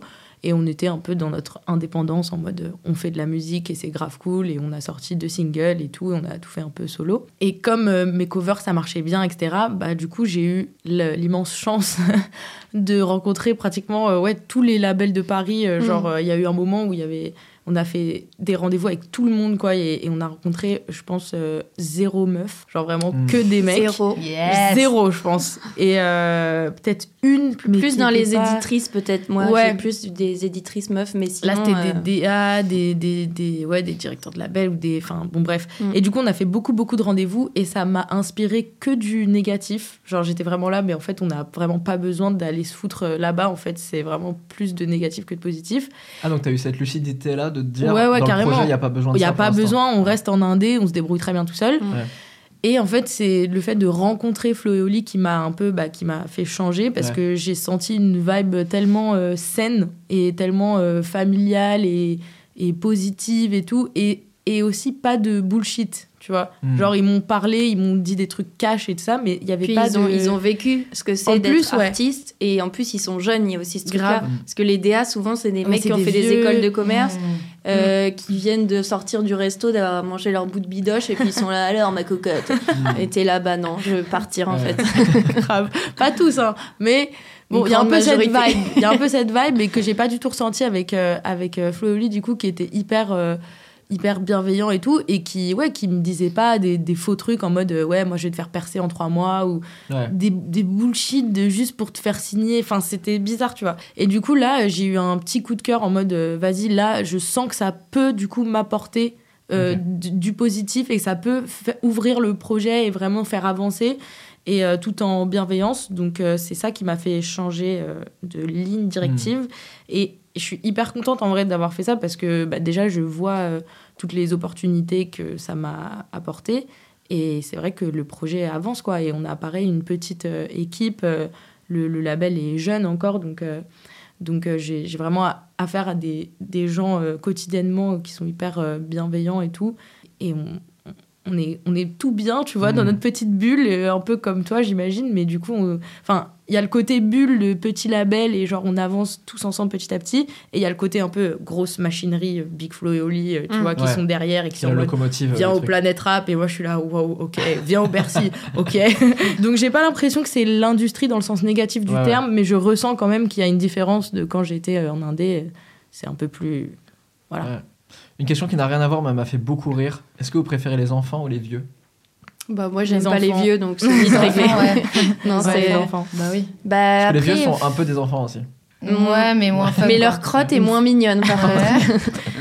On y pas. revient toujours. Moi j'ai pitié des vieux plus. Oui. C'est vrai? J'ai vraiment mal au cœur. Je sais pas, quand je vois un, un grand-père, par exemple, dans un film qui vit une situation triste, Ouais, c'est vraiment horrible. Oui, C'est tire larme. C'est- Mais par contre, euh, en termes de. Les enfants me font plus rire, euh, je Bah oui. Puis les enfants ont moins vécu des trucs. euh, par exemple, Bah, les enfants racistes, ça existe pas trop. Alors que les vieux racistes, il y en a plein. tu vois, tu peux faire une liste comme Très bon ça. argument, déjà. Euh, ouais, il y a par exemple, euh, pareil, un enfant, il peut pas. un- à vélo, les vieux, horrible. Mm. Horrible vieux. Genre, moi, je me fais tout le temps traiter. Ouais, moi aussi, je me salope, fais machin, insulter. alors que t'es là, Ouais, je, ouais, je ouais, ouais. respecte le code de la route, monsieur. oui, moi aussi, Certes, je, ride à fond, insulter. mais. euh, Et du coup, ouais, je pense que les vieux, ils ont plus, ils peuvent plus te- être nocifs dans ta vie, même si ah, les cris d'enfants. Moi, j'ai fait un Ah ouais. vol il y a pas longtemps, un vol d'avion. Les enfants Oh ont hurlé enfants pendant 12 chiants, heures d'affilée. Et un je me suis dit, bah, j'en veux plus en fait. Mm. Donc je crois qu'en fait, mieux, on va dire qu'on préfère les chiens. Ouais. Ouais. Voilà. ça, ça, on est d'accord. Moi, j'avoue qu'il y a- il y a des tranches d'âge avec les enfants où ça me stresse un peu parce que je j'arrive pas à communiquer. Genre les nourrissons, quoi. Ouais, Enfin, c'est ça. ouais. Ceux qui- ceux qui peuvent pas Ceux que s'exprimer. tu dois porter. Ouais, T'arrives pas à communiquer parce qu'ils Ouais. parlent juste Ouais, pas. c'est ça. Et puis, Je sais, du comprends coup, pas. ils envoient des signaux, t'es en mode, on peut pas avoir une conversation Bah non, entre c'est- adultes, s'il te C'est plaît. impossible. Puis en plus, si tu, genre quand ils sont vraiment petits, moi j'ai trop peur qu'ils me, ils meurent. Ils se brisent. Genre il y a un truc où j'ose se pas. euh, Après moi j'aime bien ouais quand bah, après nous on adore les enfants de toute façon. mais Oui, il non, a- moi j'adore, même nourrissons inclus. Genre, je- Ah, j'a- moi, moi je- j'ai un naturel, Bébé, c'est ouais. c'est trop bizarre. Moi j'ai un truc où je suis en mode genre, ouais, je, enfin, tu vois, hier D'ailleurs t'as mon- ton vêtement d'allaitement là tout de Ouais, suite. là j'allaite en ce moment des enfants des autres. Non, mais Ah non. je tire mon lait et je fais des, des pots. Qui veut un pot c'est ce qu'on est en train de Un- boire Un d'ailleurs. petit pot Ah. de lait Mais tu parles, je voulais diversifier en plus à la base. Donc, Bah euh, écoute, voilà. Non, mais hier, j'étais avec euh, mon filleul qui a deux ans et euh, clairement, il parle en Sims, tu vois, il fait genre. Et en fait, Ah, moi, j'ai l'impression de comprendre des trucs et je lui réponds des trucs. Je pense que c'est ça dont tu parles, ce truc où moi, j'ai ce truc-là en moi où même si euh, je sais pas exactement ce qu'il a dit, je décide de comprendre et de lui répondre et d'avoir une conversation avec lui et ça me met pas du tout mal à l'aise Ouais, et je suis en ça. mode genre, bah ouais, bien sûr, euh, vas-y, je te donne ça, je fais ci, machin. Et en fait, moi, j'ai toujours adoré et j'ai même fait mon. Mon BAFA spécialisation petite enfance. Ah je sais pas si je te l'avais déjà dit. Waouh. Ouais. Et c'est les 3-6 ans. Et en fait, c'est mes préférés parce que du coup, bon, 3 ans, il commence à savoir bien parler et tout. Mais même avant, j'ai aucun malaise. Et moi, j'ai rencontré mon, mon tourneur euh, parce que j'étais la babysitter de son, sa fille qui avait Ouais. 11 mois. Mm. Et du coup, je changeais sa couche et tout. Enfin, genre, vraiment, j'étais. euh, et j'adore vraiment euh, les enfants. Après, pareil que tout le monde, j'ai un problème avec les cris d'enfants. Mais ça, c'est Oui. c'est une base dans la vie. Personne Oui, n'aime. kiff, ouais. Personne n'aime être dans un avion avec 35 enfants qui hurlent, Ouais. tu vois. Ou des sociopathes peut-être. Mais Voilà, enfants, mais euh, non, moi j'ai vraiment un truc de, de, de naturel et d'ailleurs c'est aussi pour ça qu'on a fait, euh, enfin quand on a fait le livre pour enfants avec Pauline, moi j'avais trop hâte de faire de la, de promo. Yeah. Trop. Yes. Merci Camille Alors. Combal. Ouais. c'est Camille qui nous l'a fait passer. Incroyable. En plus, je l'ai reçu ce matin. Mais il est Parce que, en fait, adorable. Ah ouais quand- de, vous recevoir, de vous recevoir tous les deux, toutes les deux, pardon, je suis plus articulé. De vous recevoir toutes les deux, je me suis dit, ah, mais en fait, j'avais vu passer ce projet-là. Je me suis dit, mais en fait, il faut que je le lise. Bah, il est adorable. Et tu vas le lire maintenant. Et je vais le lire. Allez, maintenant. une lecture. Non, mais je le trouve incroyable. Parce qu'en fait, tu dessines. Je Oui. dessine, elle écrit. Et oui, et en fait, ça nous a permis aussi, c'était un prétexte pour euh, faire des activités avec des enfants, faire des goûters euh, dédicaces avec des enfants. Et, genre, et moi, j'ai vraiment une. Enfin, je, je me souviens que quand on faisait les dédicaces, parfois il y avait des adultes aussi parce qu'il y avait des gens Ouais. qui écoutaient ma musique ou la Mhm. musique de Pauline. Et j'étais tout le temps un peu en mode genre, bon, bah c'est quand les enfants, tu vois Ouais, Parce nous, que moi, voulait des je veux bébés. juste Mhm. communiquer avec des enfants. C'est très bizarre, tu vois, dit comme ça, mais genre, j'ai- j'ai- j'ai- enfin, le contact des enfants. Mais, mais ça, on en avait parlé, je me souviens, Ouais. dans le insomnie Dans par rapport à la maternité et tout, parce que euh, à ce jour, euh, voilà, euh, je trouve que la maternité c'est compliqué parce que ça donne pas du tout envie dans, dans, dans ce monde actuel. Mm. Mais l'idée d'être toujours en contact avec des enfants et de trouver des moyens de vivre la maternité autrement, moi c'est c'est ma, c'est ma passion. Et genre mon filleul, je le vois pas souvent, mais quand je le vois, genre euh, je suis totalement euh, disponible pour être avec lui et tout. Et pour moi, euh, être au contact d'un enfant, c'est euh, un vrai truc. C'est pas juste ouais, il y a un enfant, c'est cool. Il y a plein de gens qui en ont à foutre. Et moi, Mm. c'est une activité quoi. C'est genre une Mm. méditation, tu vois, genre. euh, Ouais, tu penses qu'à ça et t'es Ouais. en mode je- la je survie. C'est sa Ouais, survie qui est entre mes mains. Mais grave. Et genre. euh, Et en plus, est-ce que, à travers l'histoire, vous vous êtes pas dit, bon, bah, euh, c'est clairement les gens du monde de demain. Bah Mm. oui. Est-ce qu'on va raconter des Mm. trucs dedans Bah voilà, c'est ça. qu'on a envie de. C'est exactement ça. C'était l'inverse but des parce vieux, que- euh, ils sont malléables. Et on enfants. déteste et on déteste les vieux. ah bah les vieux. Le titre de cette vidéo. Ouais. les pauvres mais, vieux. mais ouais, en fait, euh, ce, qui est, ce qui est étonnant, c'est que bah, du coup, moi, j'ai bon, j'ai un peu une- un appartement de psychopathe. En même temps, toi, t'as pas mal de petites figurines et tout. Ouais, je suis un peu addict. Moi, il y a euh, beaucoup ça dans mes toilettes, par exemple. Mais j'ai aussi énormément de livres pour enfants parce que, bah, comme j'en ai fait avant et que j'adore ça, euh, j'en ai alors que j'ai pas d'enfants. Et euh, c'est vrai que tu trouves aujourd'hui des, des, sur des sujets euh, comme la transidentité, tu trouves, tu trouves plein de choses, que, mais c'est très récent. En Mm. fait, il y, a- il y a- il y a très longtemps, et- enfin, il y a pas très longtemps, il n'y avait pas encore de, de bons livres pour enfants avec euh, euh, de papa ou de maman. Ouais. Et, Mm. et du coup, c'est vrai qu'aujourd'hui, quand on crée un livre pour enfants, on se dit on peut pas l'écrire comme si on était au Moyen Âge, il faut s'adapter. à- Et puis en fait, c'est simplement du plaisir et de, la, Ouais. et de la créativité. Quoi. Tu te dis, euh, bah, c'est vrai que nous, on n'avait pas envie de faire un truc euh, archi random euh, qu'on n'aurait pas aimé lire quand on était petite. euh, euh, et puis en fait, c'est vrai qu'il y a plein de gens qui nous ont, qui nous ont envoyé des messages genre euh, merci pour, euh, Bah oui. pour ce livre-là, euh, parce que ma petite fille, elle s'est vachement identifiée au personnage, alors que d'habitude, euh, pas trop. Oui. Et, euh, et voilà, mais c'est surtout Claire qui l'a écrit, donc euh, Moi, j'ai mis tous les sujets de société actuels. Ça m'a Ouais. vraiment fait. T'as pas mis la réforme des retraites Non, euh, non, c'était pas encore. euh, Le tome 2, peut-être. Ouais, Alors, c'est ça. Dans la suite. Dans Ça la serait suite. adorable, une manif avec des loutres, genre Arrêtez, Macron, non Vous vous êtes dit, peut-être, pourquoi pas un deuxième euh, Mais il y a plein de gens qui nous ont demandé et en vrai, genre moi, j'ai- moi j'ai l'impression que c'est une histoire. En fait, c'est- pas vraiment une euh, une histoire avec euh, C'est un une voyage. narration. Non, mais c'est une petite fille qui fait la sieste et qui va dans un monde magique et tout. Et moi, je me dis si on refaisait un livre ensemble. Moi, j'aurais envie de faire un- une autre histoire et d'inventer un autre truc. Ouais, voilà. On a tellement d'idées, tu vois, Ouais. qu'en fait, ça, c'est une, c'est une, une parenthèse et tout. Et en fait, il y a d'autres, euh, il y a tellement d'autres trucs à raconter que je pense qu'un tome 2, moi, ça m'excite moins que juste faire d'autres projets avec d'autres personnages et genre inventer d'autres Ouais. histoires. Puis même moi, re- redessiner le, le même personnage que j'ai dessiné pendant six mois, j'en peux plus. Je suis Bah un ouais. autre personnage maintenant. Bah Ouais. oui. Même si elle a- on l'aime. adorable par C'est notre mais- copine maintenant. Il nous reste plus beaucoup de temps, mais j'ai envie de faire encore quelques questions. Euh, Est-ce que vous avez une action que vous, que vous faites dont vous avez un peu honte? Moi, par exemple, il Ah y a un truc que je fais, c'est que j'ai tendance dans l'espace public à, à parler à haute voix, mais c'est Ah. très peu accepté. À Paris, c'est plutôt accepté, Tu parles mais fort.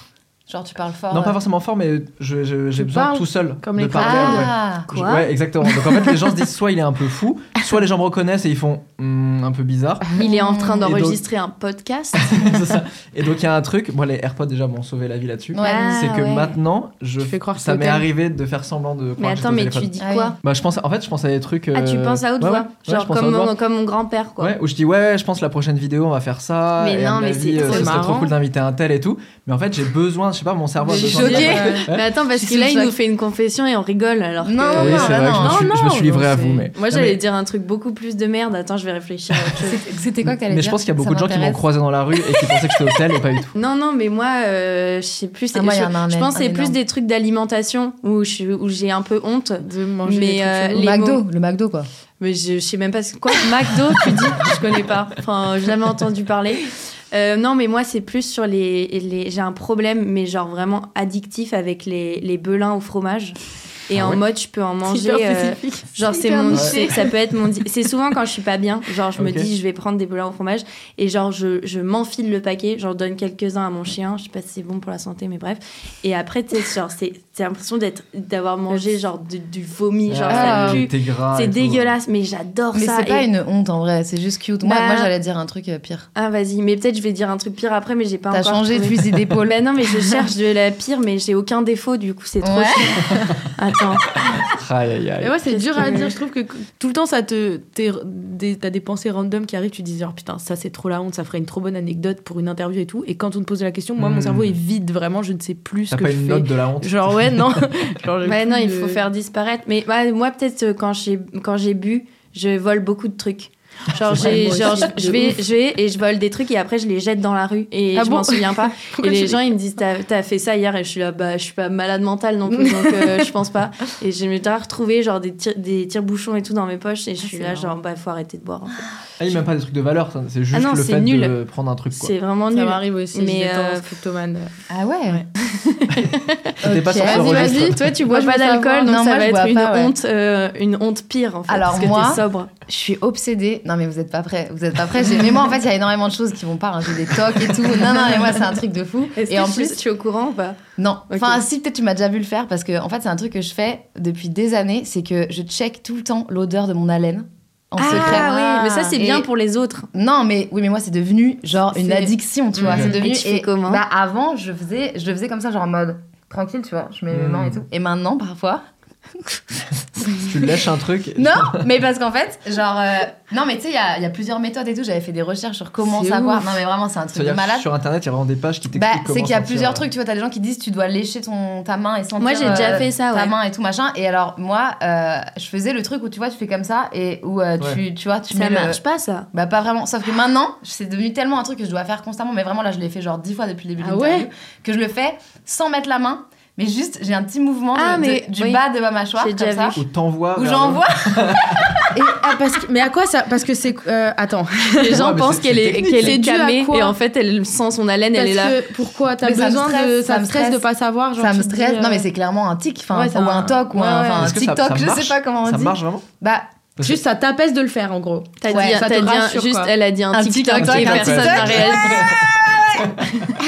Oh. Elle a fait déjà deux dates Elle dans cette émission. Elle a fait une blague de Laurent Ruquier et personne n'a réagi. Un TikTok, j'ai- un TikTok. j'ai grave honte, euh, j'ai grave honte de ça, mais je l'ai quand même dit, donc ça veut dire que je Franchement, suis ça prête à. ça tu va. Pour l'instant, c'est Ben- le plus bizarre. Pour l'instant, Vous parlez jamais à haute voix tout ça non chez moi, oui. Mais moi, je fais plein de trucs. Mais euh, après, avec mon chien, moi, je fais des trucs chelous. toute seule. Ah oui, moi j'ai le déjà en. Tu anglais. prépares des réponses? Ah mais moi je fais moi de mon miroir je peux passer vraiment des heures à juste faire des trucs avec moi-même ou juste euh, genre euh, faire des interviews ou ou comment dire faire euh, m'entraîner à jouer Ah oui. c'est-à-dire euh, Je m'insulte moi-même. je me fais une scène par exemple où je sais que là je vais devoir pleurer tu Ah, vois La colère. et genre ouais La de ouf. Moi, j'ai je un là- de et je meuf suis du miroir théâtre. suis Ouais, ouais. C'est un truc de théâtre. et ben si c'est comme ça on se va plus jamais se parler Enfin, tu sais je fais des, des dialogues et tout et genre les larmes coulent et tout ça et après je suis, je suis en mode ok cool bien bah, j'ai bien fait et tout et puis je refais à mes activités God. et je pense que si on me surprend à faire ça on peut se dire elle est un peu tarée mais c'est vraiment un truc de théâtre Les gens, les euh, théâtreux, ils savent. et tu ça vois. m'a grave aidé en vrai parce que Bah maintenant oui. pleurer sur commande c'est un truc qui est pas trop compliqué pour moi Moi, j'ai appris que aussi en tournant dans un film. J'avais jamais appris avant. Bah ouais, c'est dur, en vrai. Hmm. faut, faut se mettre dans un mood quoi mais, Mais en fait, euh, le, le- le cinéma et le théâtre, il y a un truc avec la honte de toute façon que Ah tu ouais. dois totalement euh, Tu faire dois te disparaître du coup tous les trucs euh, dont t'as- cringe. Moi, moi c'est- je suis hyper cringée aussi comme euh, Pauline. On est vraiment cringé par les trucs premier degré et tout. Moi, ça peut me faire pleurer.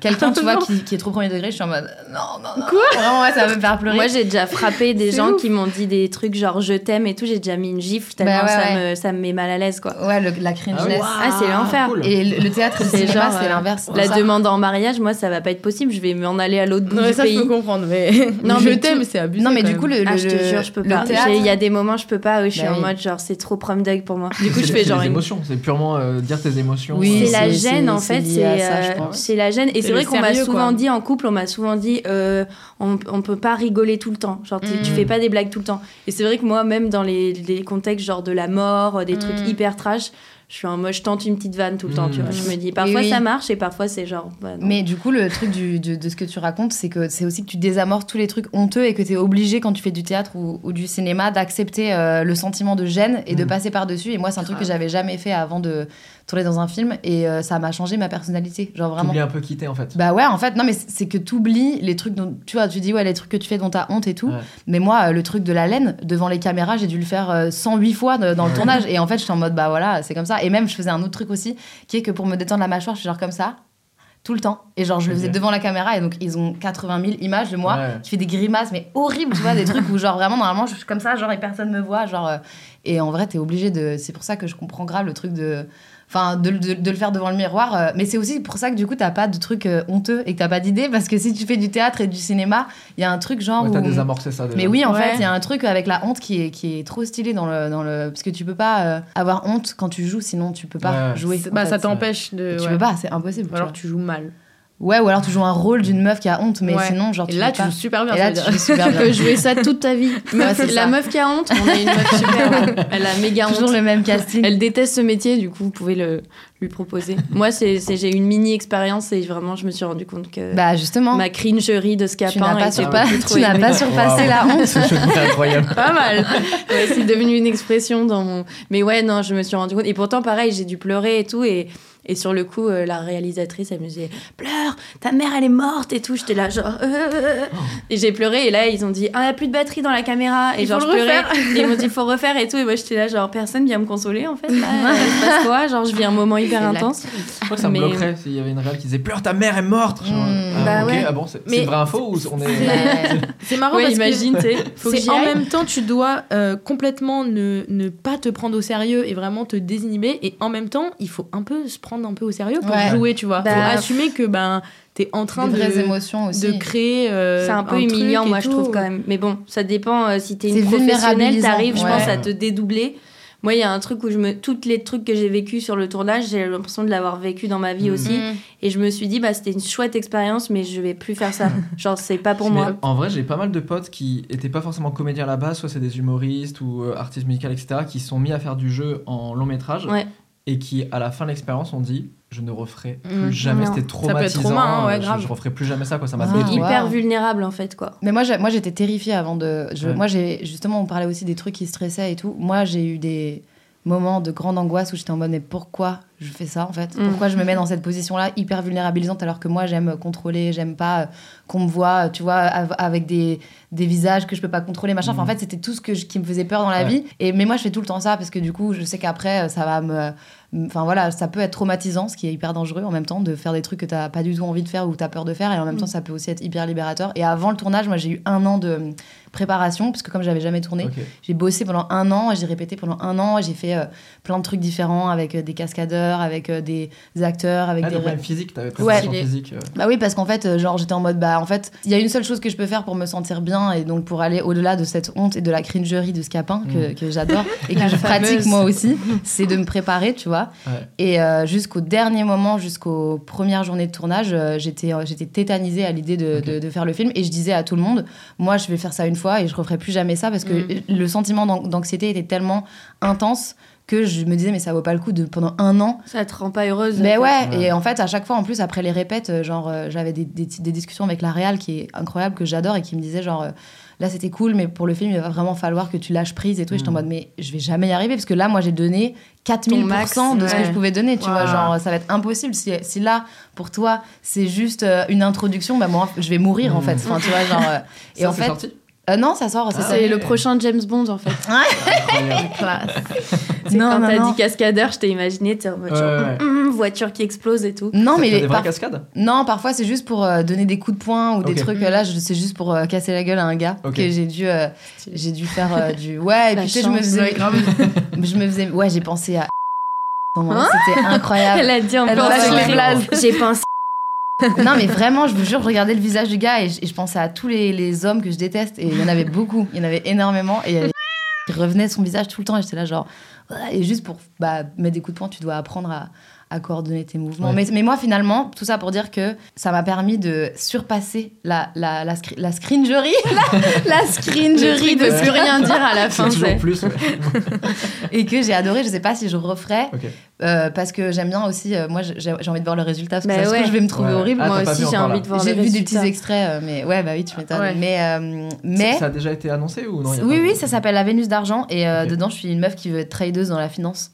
Et Oh, c'est oui. pour Ça que tu t'es rasé la tête aussi. Et c'est pour ça que j'ai. C'était quand ouais, même une ouais, grosse expérience. Bah, dans le film, je me fais raser la tête dans une scène, ouais. Oh, Wow. waouh. Ouais, Moi, je suis, vraiment. je suis sa manageuse en fait. Je lui dis les, les trucs un peu buzz qu'il faut qu'elle dise, tu vois. Non, mais en fait, ça rejoignait, ça rejoignait euh, les, tr- les trucs de honte. Et je Mm. sais plus trop pourquoi, mais ça ça m'a fait penser à ça. Et quand t'as dit, moi, je, fais des scènes pour m'entraîner dans le miroir, en fait, ça m'a fait penser à Mm. cette expérience de vie qui a duré genre deux mois, tu vois, et qui, moi, m'a vraiment changé mon rapport à la honte et à la gêne et tout. Et mais pour le mieux, tu vois. Et je suis contente d'être euh, de- d'être sortie, en fait, de la gêne et de la honte et de, et de, de l'enfer, d'être tout le temps en mode genre, non, mais là, je vais être trop moche et tout, machin. Enfin, tu vois, genre, Mm. et, et ça m'a vraiment aidé pour ça. Et c'est vraiment une chance.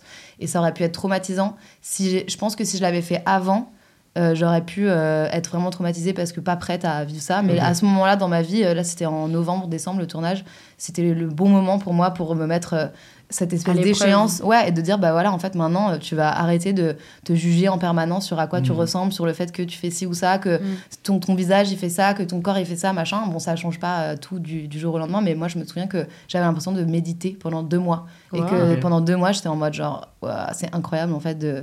Parce que tu vis les scènes pour de vrai et que Mm. tu le fais pour de vrai. Et en même temps, il n'y a pas les conséquences sur euh, la vraie vie. Donc Mm. euh, Ouais. tu vas genre euh, frapper quelqu'un, rouler une Tu vas à pas aller en prison. Mais voilà, c'est ça. Et après, et du coup, t'es là genre, mais en fait, c'est un immense soulagement et tu te permets de faire C'est des vrai que choses. t'as dû rouler des pelles. Moi aussi, j'ai dû rouler des Bah pelles. ouais. Moi, j'étais hyper à l'aise par contre. Ça me pas. Et on avait mangé, justement, ils nous avaient, ils nous avaient De acheté des, des cheeseburgers Ah, avant. waouh. Genre pour qu'on mange vite fait des cheeseburgers. Et nous, à chaque fois, à la répète avec le mec, on faisait genre. euh, Et puis on se faisait la bise un peu, tu vois, on Mhm. était gênés. Et en fait, là, la meuf, elle était en mode grosse pelle, tu vois. Elle était la grosse, grosse pelle Elle avec le. Elle faisait grosse pelle. Non. Elle m'a dit, tu lui défonces la bouche, elle m'a dit. non, et elle m'a dit, du coup, euh, grosse pelle et tout. Et, euh, et ça durait, quoi. Ça a duré longtemps et tout. Et le mec, on se connaissait pas. Enfin, on s'était vu une fois, quoi. Et, Nice. euh, Petit chewing-gum avant ou? Euh, non, même pas. Non, non, burger, Juste euh, cheeseburger burger, ouais. euh, en mode euh, shop de dans soirée, le- quoi, Mm. dans directement. la, dans la, Dans la- dans ouais, la dans le fromage, ouais. Mais bizarrement, c'est pas un truc, le, c'est pas le, le pire. Moi, pour moi, c'est le pire, c'est, de- c'est non le pire, le pire. Une fois, j'ai dû, j'ai dû m'énerver et je l'ai trop mal fait et je devais dire un truc genre putain et j'ai joué trop mal. J'étais C'est là, dur. putain, C'est le plus dur, hein. C'est hyper dur, en vrai. ça et faire genre je suis au téléphone. Ouais. Pire Mais chose. non. Une, une débile. Ah, moi, J'étais là genre la- allô. Ouais. Non mais ça va pas. Mais c'est c'est des trucs du quotidien en plus où tu peux Ouais. trop faker. Ouais, moi, non, moi j'ai dû faire une, une montée de, de drogue, de DMT. Une montée de lait. Ouais. après, Je fais et après, j'embrassais la personne avec qui je prenais de la drogue. Intense. Et Et vraiment, ça, être c'est stylé, dur, en vrai, comme scène à faire. Ah, Mais attends, mais intense. spoil pas, imagine. Ah ouais, non, c'est bon, je peux tout dire. C'est vrai, tu peux Non, tout mais dire non, non, mais juste, c'était le plus dur pour Ouais. moi, c'était c'était pas Et les t'as ga- du- trouvé ça galère ou Horrible. Ouais. horrible parce que j'avais l'impression que je mettais en péril le film parce que genre c'était une des scènes les plus importantes et que faire semblant que tu prends de la drogue si c'est mal fait c'est ça peut briser le film Comme en les gens bourrés. Le Bah nombre ouais. de séries où tu vois des gens qui se font genre ils sont bourrés. et en Ouais. fait, Ils c'est gênant. Ouais, ça c'est brise tout tu vois et en plus c'est une scène hyper importante et tout et genre j'étais en mode bah j'ai regardé sur internet ce que ça faisait de prendre de la DMT mais en fait quand tu lis des trucs euh, c'est Mm. hyper dur de Ouais. et en fait on m'a dit il y a Pas plein des de- vidéos bah Des si vidéos mais en fait c'est euh, interdit donc il faut trouver Ah, des vidéos La de- meuf, elle est allée sur le darknet. ouais pour c'est le travailler. darknet de la DMT J'ai acheté et un euh, flingue au passage. Ah non, mais franchement, ça c'était hyper dur parce que je me disais, justement, être au téléphone et tout, et des trucs comme ça, ça peut être cringe, mais en vrai, c'est des trucs qu'on sait faire et qu'on a déjà fait et tu peux Ouais. essayer de te remettre dans des situations de la vraie vie, alors que prendre de la DMT, moi, ça m'est jamais arrivé. Bah, moi, oui. Hein. et du coup, Moi, j'étais là, plus genre, que de téléphoner d'ailleurs, quotidiennement. ma phobie, c'est que les gens ils regardent et qu'ils fassent Ah, mais MDR, elle a jamais pris de la Mais de toute façon, Ouais. quoi que tu Bah, fasses, ça, euh, quoi que tu hein, fasses, les gens ils vont dire, euh, ils vont dire, ils vont voir une Mais chanteuse oui. dans un film, ils vont être Bah, là c'est- genre. bah voilà, c'est ça, c'est ce qu'ils vont dire. Ils vont se régaler. Ils vont dire, Euh, retourne chanter, chanteuse. Et Ouais, j'ai trop hâte de me faire insulter. Ouais, c'est l'enjeu de se faire oublier. De que les Ouais. gens se disent pas Ah, je vois Pomme Bah en oui. train de faire un rôle, mais de voir le rôle. Quoi. Mais Bah, regardez, Camélia ça. Jordana, il y a un César. Bah C'est possible, c'est ça, ça, ça. Non, mais c'est c'est ça, les gens, c'est les, c'est les couteaux suisses, quoi. Faut Mais- arrêter, faut arrêter. Ça, c'est bien vrai ça. Mais Pauline, oui, tu jouais bien dans ton Bah, petit c'est gentil. Moi, j'avais trop peur. Oh, la, oh, T'es une la- comédienne, La première, euh, ça s'est fait dans un petit cinéma. Il y avait mes amis, il y avait mes parents et tout. Et la scène du roulage de pelle, j'ai, pris la cuisse de mon, de mon ami, je l'ai enfoncée comme ça, j'étais là, je ne peux pas voir ça. Et, euh, et genre à la fin, euh, tout le monde pleurait et tout, et j'étais en mode, mais pourquoi j'ai fait ça? C'est tellement gênant, genre pourquoi j'ai montré D'émotion, tu veux dire, les gens. mais, mais après, moi, je trouvais que c'était réussi, mais en fait, moi, je faisais que me voir en train Mm. d'interpréter Ouais. le rôle d'une meuf qui s'appelle Camille, pas qui est pianiste professionnelle. Et moi, faut savoir que, genre, dans, en, en- bah, ils ont mis la musique de, de Schubert par-dessus ce que je jouais, mais moi, en fait, sur le tournage, on entendait. Et du coup, tout le monde Bah, rigolait. savais, quoi. Mais moi, mais moi T'as pas eu d'émotion en regardant le, le film en mode t'as pas réussi à te mettre dans l'histoire, quoi. Il y a eu plein de moments que j'ai trouvé super mignons et tout, mais après, moi, je crois que, en fait, dès que je suis pas dans un contexte Confort. de musicienne et de, et, de, et de drôlerie ou de trucs comme ça, trop premier ou d'absurde, et ben, je j'aime pas. Je suis là, Mm. genre, non, merci. Il y a peut-être un petit truc à checker. euh, en- Au en niveau termes- psy, non, je pense pas. je pense pas. Moi, ça va en vrai, hein, mais, euh, mais non, mais après, je Non, me dis aussi, c'est- c'est tentant ce truc de vouloir tout faire et tout, Ah mais, bah oui. euh, mais, Mm. mais en fait, c'est bien de se concentrer sur un truc à Bah, la si fois. t'aimes pas, t'aimes pas, Ouais. tu vas pas te forcer à faire des trucs que t'aimes pas. Je suis en train de dire ça alors que je suis en tournée, en train de faire une BD et, comédie sur le- musicale. Non, ouais, une comédie musicale jeudi prochain. Ah bah, ça- non, ça sera pas. sorti. Bah, c'est passé. Ça sera fini. Comment c'était C'était super. C'était super. C'était une comédie musicale qu'on a écrite avec Voyou sur le, nouvel album de Voyou. Ok. C'était mais d'enfer quoi. D'enfer. C'était Top. génial. Ça faisait longtemps que j'avais pas entendu cette expression, mais Ouais, elle est bah, cool. je en m'entraîne pour mon rôle de prof en fait. C'était tip top. Chambé. J'ai une dernière question que j'aime beaucoup. Qui sont vos rôles modèles? Moi c'est Pomme et Olympe en fait. Oh là là Role model. Ouais, il y en a plein. hein. Hum, euh, moi, je suis une très très grande fan de Marilyn Monroe. C'est assez inexplicable, mais j'ai une fascination pour elle euh, depuis que je suis petite. Il y a plein de docus là en plus qui sont sortis, non? Ouais. Des- Euh, des j'ai- films et Alors, j'ai pas voulu voir le film Blonde parce que euh, on m'en a dit beaucoup de mal. Enfin, je vais Ah. peut-être le voir un moment, mais Moi, j'avoue que j'ai rien euh, compris. En fait, c'est, c'est- ouais. pour moi, c'était comme euh, le film Elvis, où si tu connais pas déjà tous les faits Ouais. historiques, tu ne comprends pas trop ce qui se passe. Horrible. le film pire, le pire film du siècle. Elvis Ah, Ouais. Oui, moi ça Après, c'est ça m'a pas beau, trop. je trouve ça beau, mais Ah, L'acteur, moi, il m'a- il dérangé. la musique. Ouais. bah, sais l'acteur, on aurait dit un TikToker déjà. Oui. Il était là genre. Il était tout le temps comme ça. Non, ça allait pas. Ah Mais- ouais, mais- ah, mais j'ai bon. bien aimé. Ah ouais, droit, non, mais t'as complètement Merde. le droit. Mais moi, j'adore les biopics, du coup. euh, Moi aussi, J'y vais vraiment en me disant, euh, genre celui sur euh, enfin Bohemian Rhapsody, là, Oh là je l'ai vu trois fois. Mm. Euh, tous les trucs, tous- tous les, enfin tous les documentaires d'artistes, les trucs euh, liés à la vie des artistes et tout, j'adore ça. Mais j'avoue que celui-là, j'étais un peu déçue. Donc du coup, toi, ton modèle, c'est Elvis. c'est ça. Non, j'aime beaucoup Elvis, mais non, ouais, je sais pas, Marilyn. Euh, j'ai- et- mais des, des humoristes aussi, tu vois, genre euh. Louis de Funès, euh, Fascination Mm. aussi un peu. Enfin, tu sais, des trucs un peu à l'ancienne. euh, J'ai trouvé La qu'ils avaient trop la classe, tu vois. ouais, grave. ouais. Ouais, donc plutôt, plutôt à l'ancienne, pas des gens euh, actuels. Euh. Euh, bah, actuellement, euh, non. Personne. Actuellement, euh, je n'aime que les morts. non, actuellement, il y en a plein, mais tu sais, c'est les espèces de fascinations qui, que t'expliques pas et Ouais. aussi qui viennent de l'enfance, parce que bon, t'as un peu Ouais, matraqué avec ça, enfin, tu vois. un truc de nostalgie. Ouais, je pense que c'est ça, hein, euh. ouais, c'est la nostalgie en vrai. Mm. T'as trouvé? Moi, euh, Lady Gaga quand même. Ah ouais? Euh, Ah, Ouais. Moi, Gaga. euh, depuis toujours, euh, depuis que j'ai bah, 10 ans et qu'elle a sorti euh, Ok. Poker Face. Euh, et, euh, et encore aujourd'hui, et je rêve souvent d'elle et tout. Mon rêve le plus marquant, c'est la fois où j'ai rêvé euh, que j'avais dit à tout le monde que enfin, j'ai rêvé que je l'avais rencontrée. Et je disais à tout le monde, putain les gars, ça y est, j'ai rencontré Lady Gaga et tout. Et en fait, j'avais une photo que je voulais montrer à personne et je disais, bah, on a pris une photo ensemble et tout. Et en fait, je montrais la photo, je finissais, mais après, genre, je sais pas combien de minutes. Bah, de rêves qui sont des heures et à chaque Mm. fois des jours et des mois et tout. Et je finissais par montrer la photo et c'était moi avec un Golden Retriever et je disais, non mais je vous jure que c'était Lady Gaga. C'est trop Et, et bien. les gens ils faisaient, et les gens ils faisaient genre non mais Claire, enfin c'est pas possible, tu, tu mens et tout. J'étais là non je vous jure, je vous jure que c'est elle, vraiment. Mais du coup, j'aimerais que tu le fasses dans la vraie vie. Ça serait incroyable, bah ouais. Et Et elle est tout le temps dans mes rêves. Et genre je l'ai vue en concert quand j'avais 12 Dans ans. mes rêves, mon mec. M'enlève et m'emmène. J'ai dit qu'elle avait la coupe de Diams avant de me. Oui. J'allais Ah oui. dire avant de monter sur scène, mais faux. On est assis autour d'une table. Mais euh, non, Lady Gaga, genre euh, vraiment euh, une de mes une de mes de mes grandes passions. euh, Enfin, j'ai trop envie, tu sais. Genre, il y a la musique évidemment, mais il y a aussi le fait que j'ai envie dans mon âme et, et c'est témoigné par mes rêves de la côtoyer, tu vois. Genre, Ouais, j'ai envie de, de la rencontrer et tout, genre. et je l'adore vraiment. Ça, ça reste. euh. Après, il y a aussi des gens morts comme Barbara, mais. Ouais. euh, Ah ouais. mais que j'ai que j'ai comme on n'habite pas dans la même époque euh, il y a un truc de de- qui est lointain, tu vois, où Mm. je suis en mode, je, je- je l'aime profondément et je me sens, euh, tu vois, connectée. Je, je C'est un peu ta religion. Mais, tu sais Mais- c'est pas possible. Quoi, voilà, et du coup, euh, rôle modèle, je sais pas, parce que voilà, c'était aussi une autre époque. euh, Lady Gaga, en fait, elle, a- elle utilise les mêmes codes que nous, elle a les réseaux sociaux. Il y a un truc où, du coup, c'est rassurant parce que c'est dans un cadre euh, que je connais. Je suis en mode, mais elle est trop stylée, je l'adore. Mm. Est-ce Et- que Billie Eilish aussi un peu? Bah ouais, mais en même temps, elle a genre 5 ans de moins que moi. Du coup, genre, Ah oui, pour oui, moi, c'est ouais. comme un. Ouais, mais ça peut. Hein. Ça, oui, non, mais je la trouve hyper inspirante. Mm. Mais euh, il y a un truc de genre, euh, elle est plus jeune que mon plus petit frère, tu vois. Et je suis en mode genre, bah en fait, elle est Oui, incroyable, mais elle est, elle est tellement jeune que je- j'ai l'impression que. c'est mais- pas cohérent pour ton. Non, c'est ça. Mais en vrai, c'est juste, euh, c'est un peu débile, ça. Ouais. Je pensais en termes de perso aussi. Ah mais grave, euh, non mais après je la trouve ça- hyper inspirante et, et souvent euh, il y a des trucs qu'elle fait que je trouve trop stylés et, et- mais je sais pas si euh, si je peux la considérer comme un rôle modèle parce Ouais. que Mm. parce que je trouve que Souvent, c'est des gens plus âgés. voilà c'est ça genre il y a un truc où euh, là elle vient de rentrer dans la dans, dans l'âge adulte elle était une adolescente euh, avant tu vois J'avais pas capté qu'elle était aussi jeune. bah elle a Ouais, genre c'est 20 un ans bébé. quoi. hein. Ah ouais. 20 ans ou 21 ans je crois maintenant mm, mm.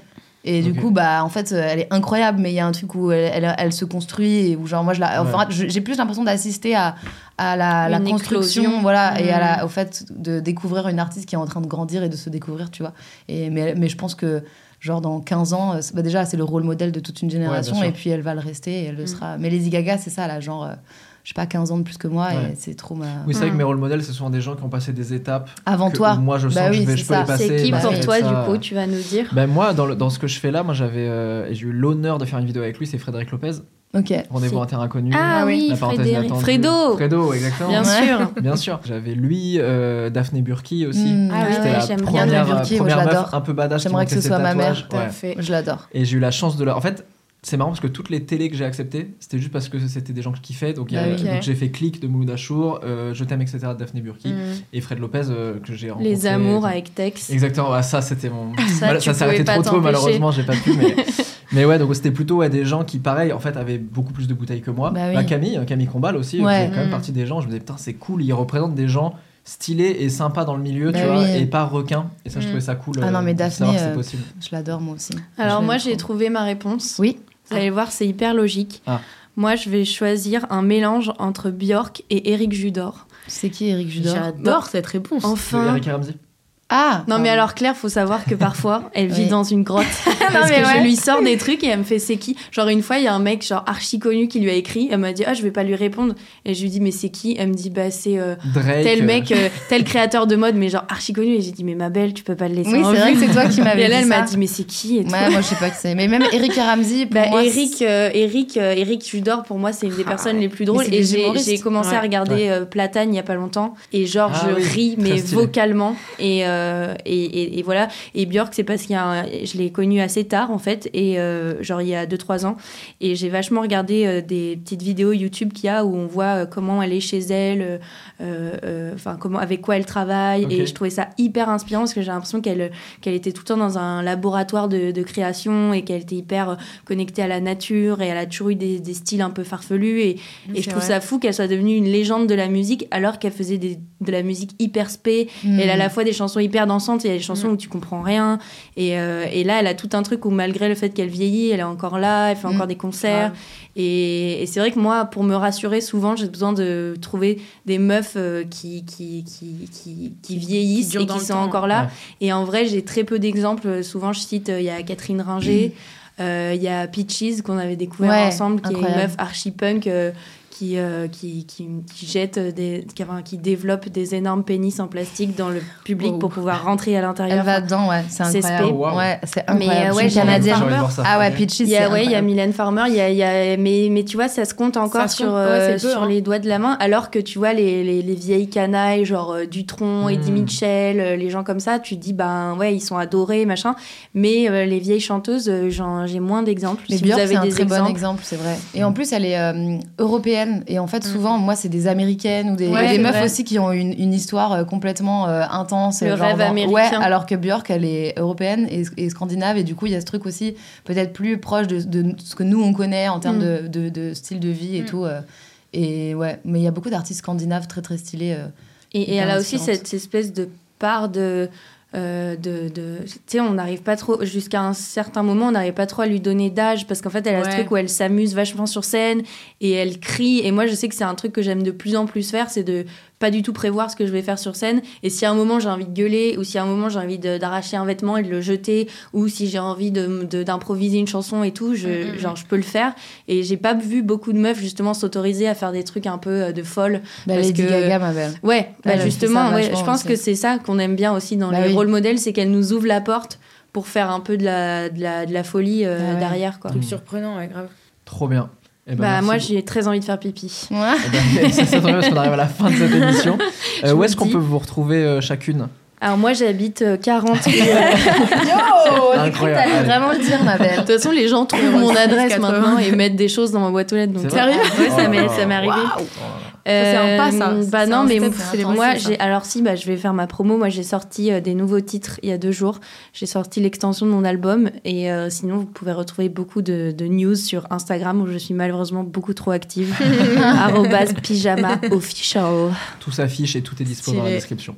Merci, la description. Moi, je fais un concert euh, le 16 mars au Point éphémère. Ouais. Voilà, un concert solo euh, de d'une heure qui, euh, qui, qui, qui va être bientôt complet. Il faut se dépêcher vite, Et vite, vite. Il reste genre trois places.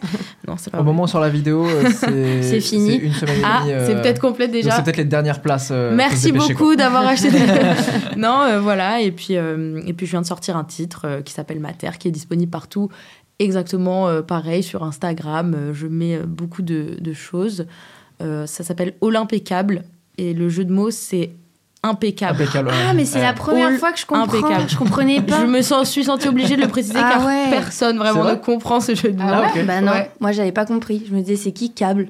Ah, Voilà, tout le monde me dit- à l'oral. Tout le monde pense que je suis un duo, du coup, euh, genre, euh, Ouais, Ou et câble. câble? Bon. Je vais peut-être finir par changer finalement. Eh ben, je pense pas. Olympe sans câble. Et là Oh, les gens vont être là quoi? Parce que le arrobase Olympe Méta, Je voudrais me, re- me, tu sais, me réinventer quand j'aurai eu 10 ans de carrière. et je Ouais, arrobase. Olympe. c'est- J'enlève mon pris, câble. quoi. Redcar, tu vois, tous les J'enlève artistes qui je vais pas répondre à notre question. Non, Pardon, on c'est quoi? Non, Le- Le t'inquiète. arrobase Olympe est déjà pris Le arrobase Olympe est déjà pris Ah, sûrement. Ce Oui. serait incroyable de l'avoir. En fait, j'aurais bien aimé l'avoir, notamment aussi pour mon nom d'artiste, Hmm. car mon nom Bah d'artiste est Olympe plus Chabert, qui est mon nom de famille. J'aurais préféré garder que le Olympe, mais c'était interdit. Ah bon Ah, Ça a été déposé. parce qu'il y a déjà. une artiste qui s'appelle Olympe un artiste. Et Ah. si tu changes l'orthographe Parce que moi, il y a d'autres gens en pyjama, genre il y a Ouais. des Turcs et tout, je crois, qui Mm. s'appellent J'avais pas envie, je crois. J'avais envie de Ah garder. oui. Je trouvais ça joli, le, Ouais. le Y. J'aime bien mon prénom, tu vois, je voulais pas changer. Bah, c'est pas très grave, il Olympe est sympa. Chabert. Comme ça, si je veux faire du ciné, ça, ce sera. Ah ouais. vois, T'as tout prévu, t'as prévu ton Ouais, coup. grave. Olympe Chabert sur une affiche. ça- Ça Stylé. claque. Ouais, ça va. Ouais, bah, ça ça fait un peu, c'est Ouais. normand, c'est- tu vois, c'est un peu, c'est Olympe, c'est un Mais c'est vrai peu qu'on l'a pas dit, mais en fait, le euh, tu viens, tu viens de quand? On a failli pas le dire, notamment. alors que Oh vraiment, là le là chauvinisme là. canet devrait. Alors, notamment, parce que en vrai, je viens du 92, mais je viens de Clichy-la-Garenne. Il est hyper déçu là, il a fait genre. Ouais, 82, j'ai fait. Mais, ah. euh, mais à foutre du ma famille vient de fromage. Ma famille vient de Caen. C'est-à-dire que mon, mon papa est canet. Et, euh, C'est et du Guillaume coup, Canet, ton père mon, mon père est Guillaume Canet, donc euh, forcément ça aide quand Bien tu sûr. veux un peu. euh, mais, ah, je vais pas le dire. non, mais du coup, euh, j'ai passé euh, vraiment euh, la moitié de ma vie euh, juste euh, dans les champs de Raux, euh, tu sais, la petite commune Bien à côté sûr. de Caen. Chant de R- Ro- Ouais, c'est. R-O-T-S, J'allais dire, voilà. mais juste, euh, j'ai Ouais. ma grand-mère qui habite euh, et, et ma- mes cousins et tout, mes cousines. Du coup, euh, il y avait ma famille là-bas. J'y allais vraiment un week-end sur deux euh, pendant jusqu'à mes, mes 17 ans, quoi, Ouais. presque.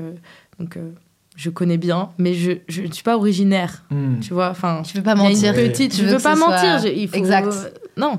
C'est Ouais. tes origines de ton père quand même. Ouais. euh, C'est quand même les T'es origines. quand même accepté euh, de cœur. quoi. Voilà, super, merci. Et toi, Aurel ma San, belle, si t'as pas beaucoup d'actu. euh, Toi, tu fais pas grand chose en ce moment. Moi, euh, non, mais moi, C'est chaud pour On vient toi. de faire un movie quand même. Elle s'ennuie vachement, la pauvre, c'est horrible.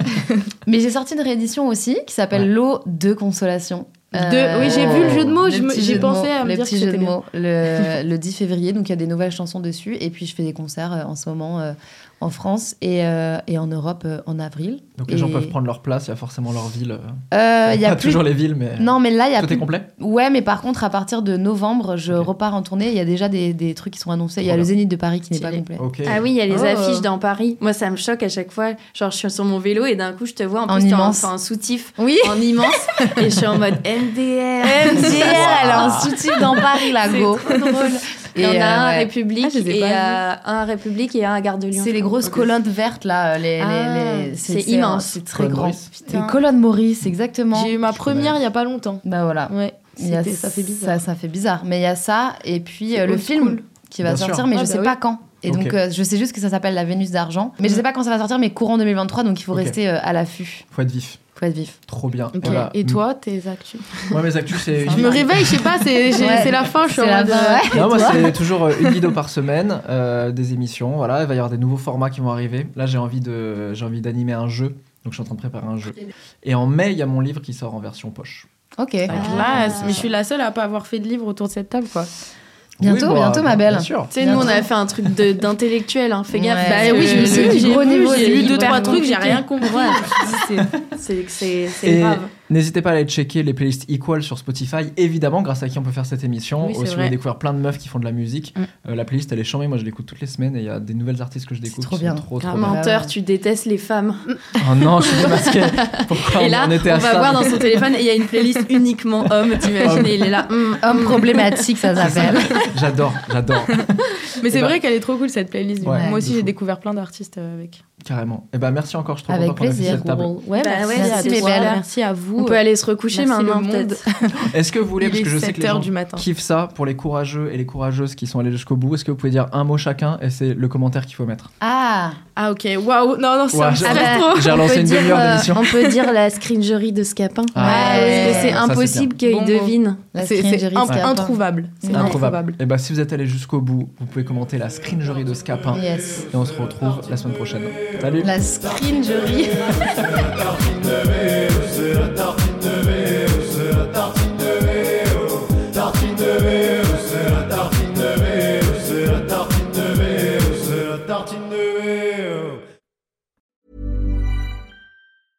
Even when we're on a budget, we still deserve nice things. Quince is a place to scoop up stunning high-end goods for 50 to 80% less than similar brands. They have buttery soft cashmere sweaters starting at $50, luxurious Italian leather bags, and so much more. Plus, Quince only works with factories that use safe, ethical, and responsible manufacturing. Get the high-end goods you'll love without the high price tag with Quince. Go to quince.com slash style for free shipping and 365-day returns.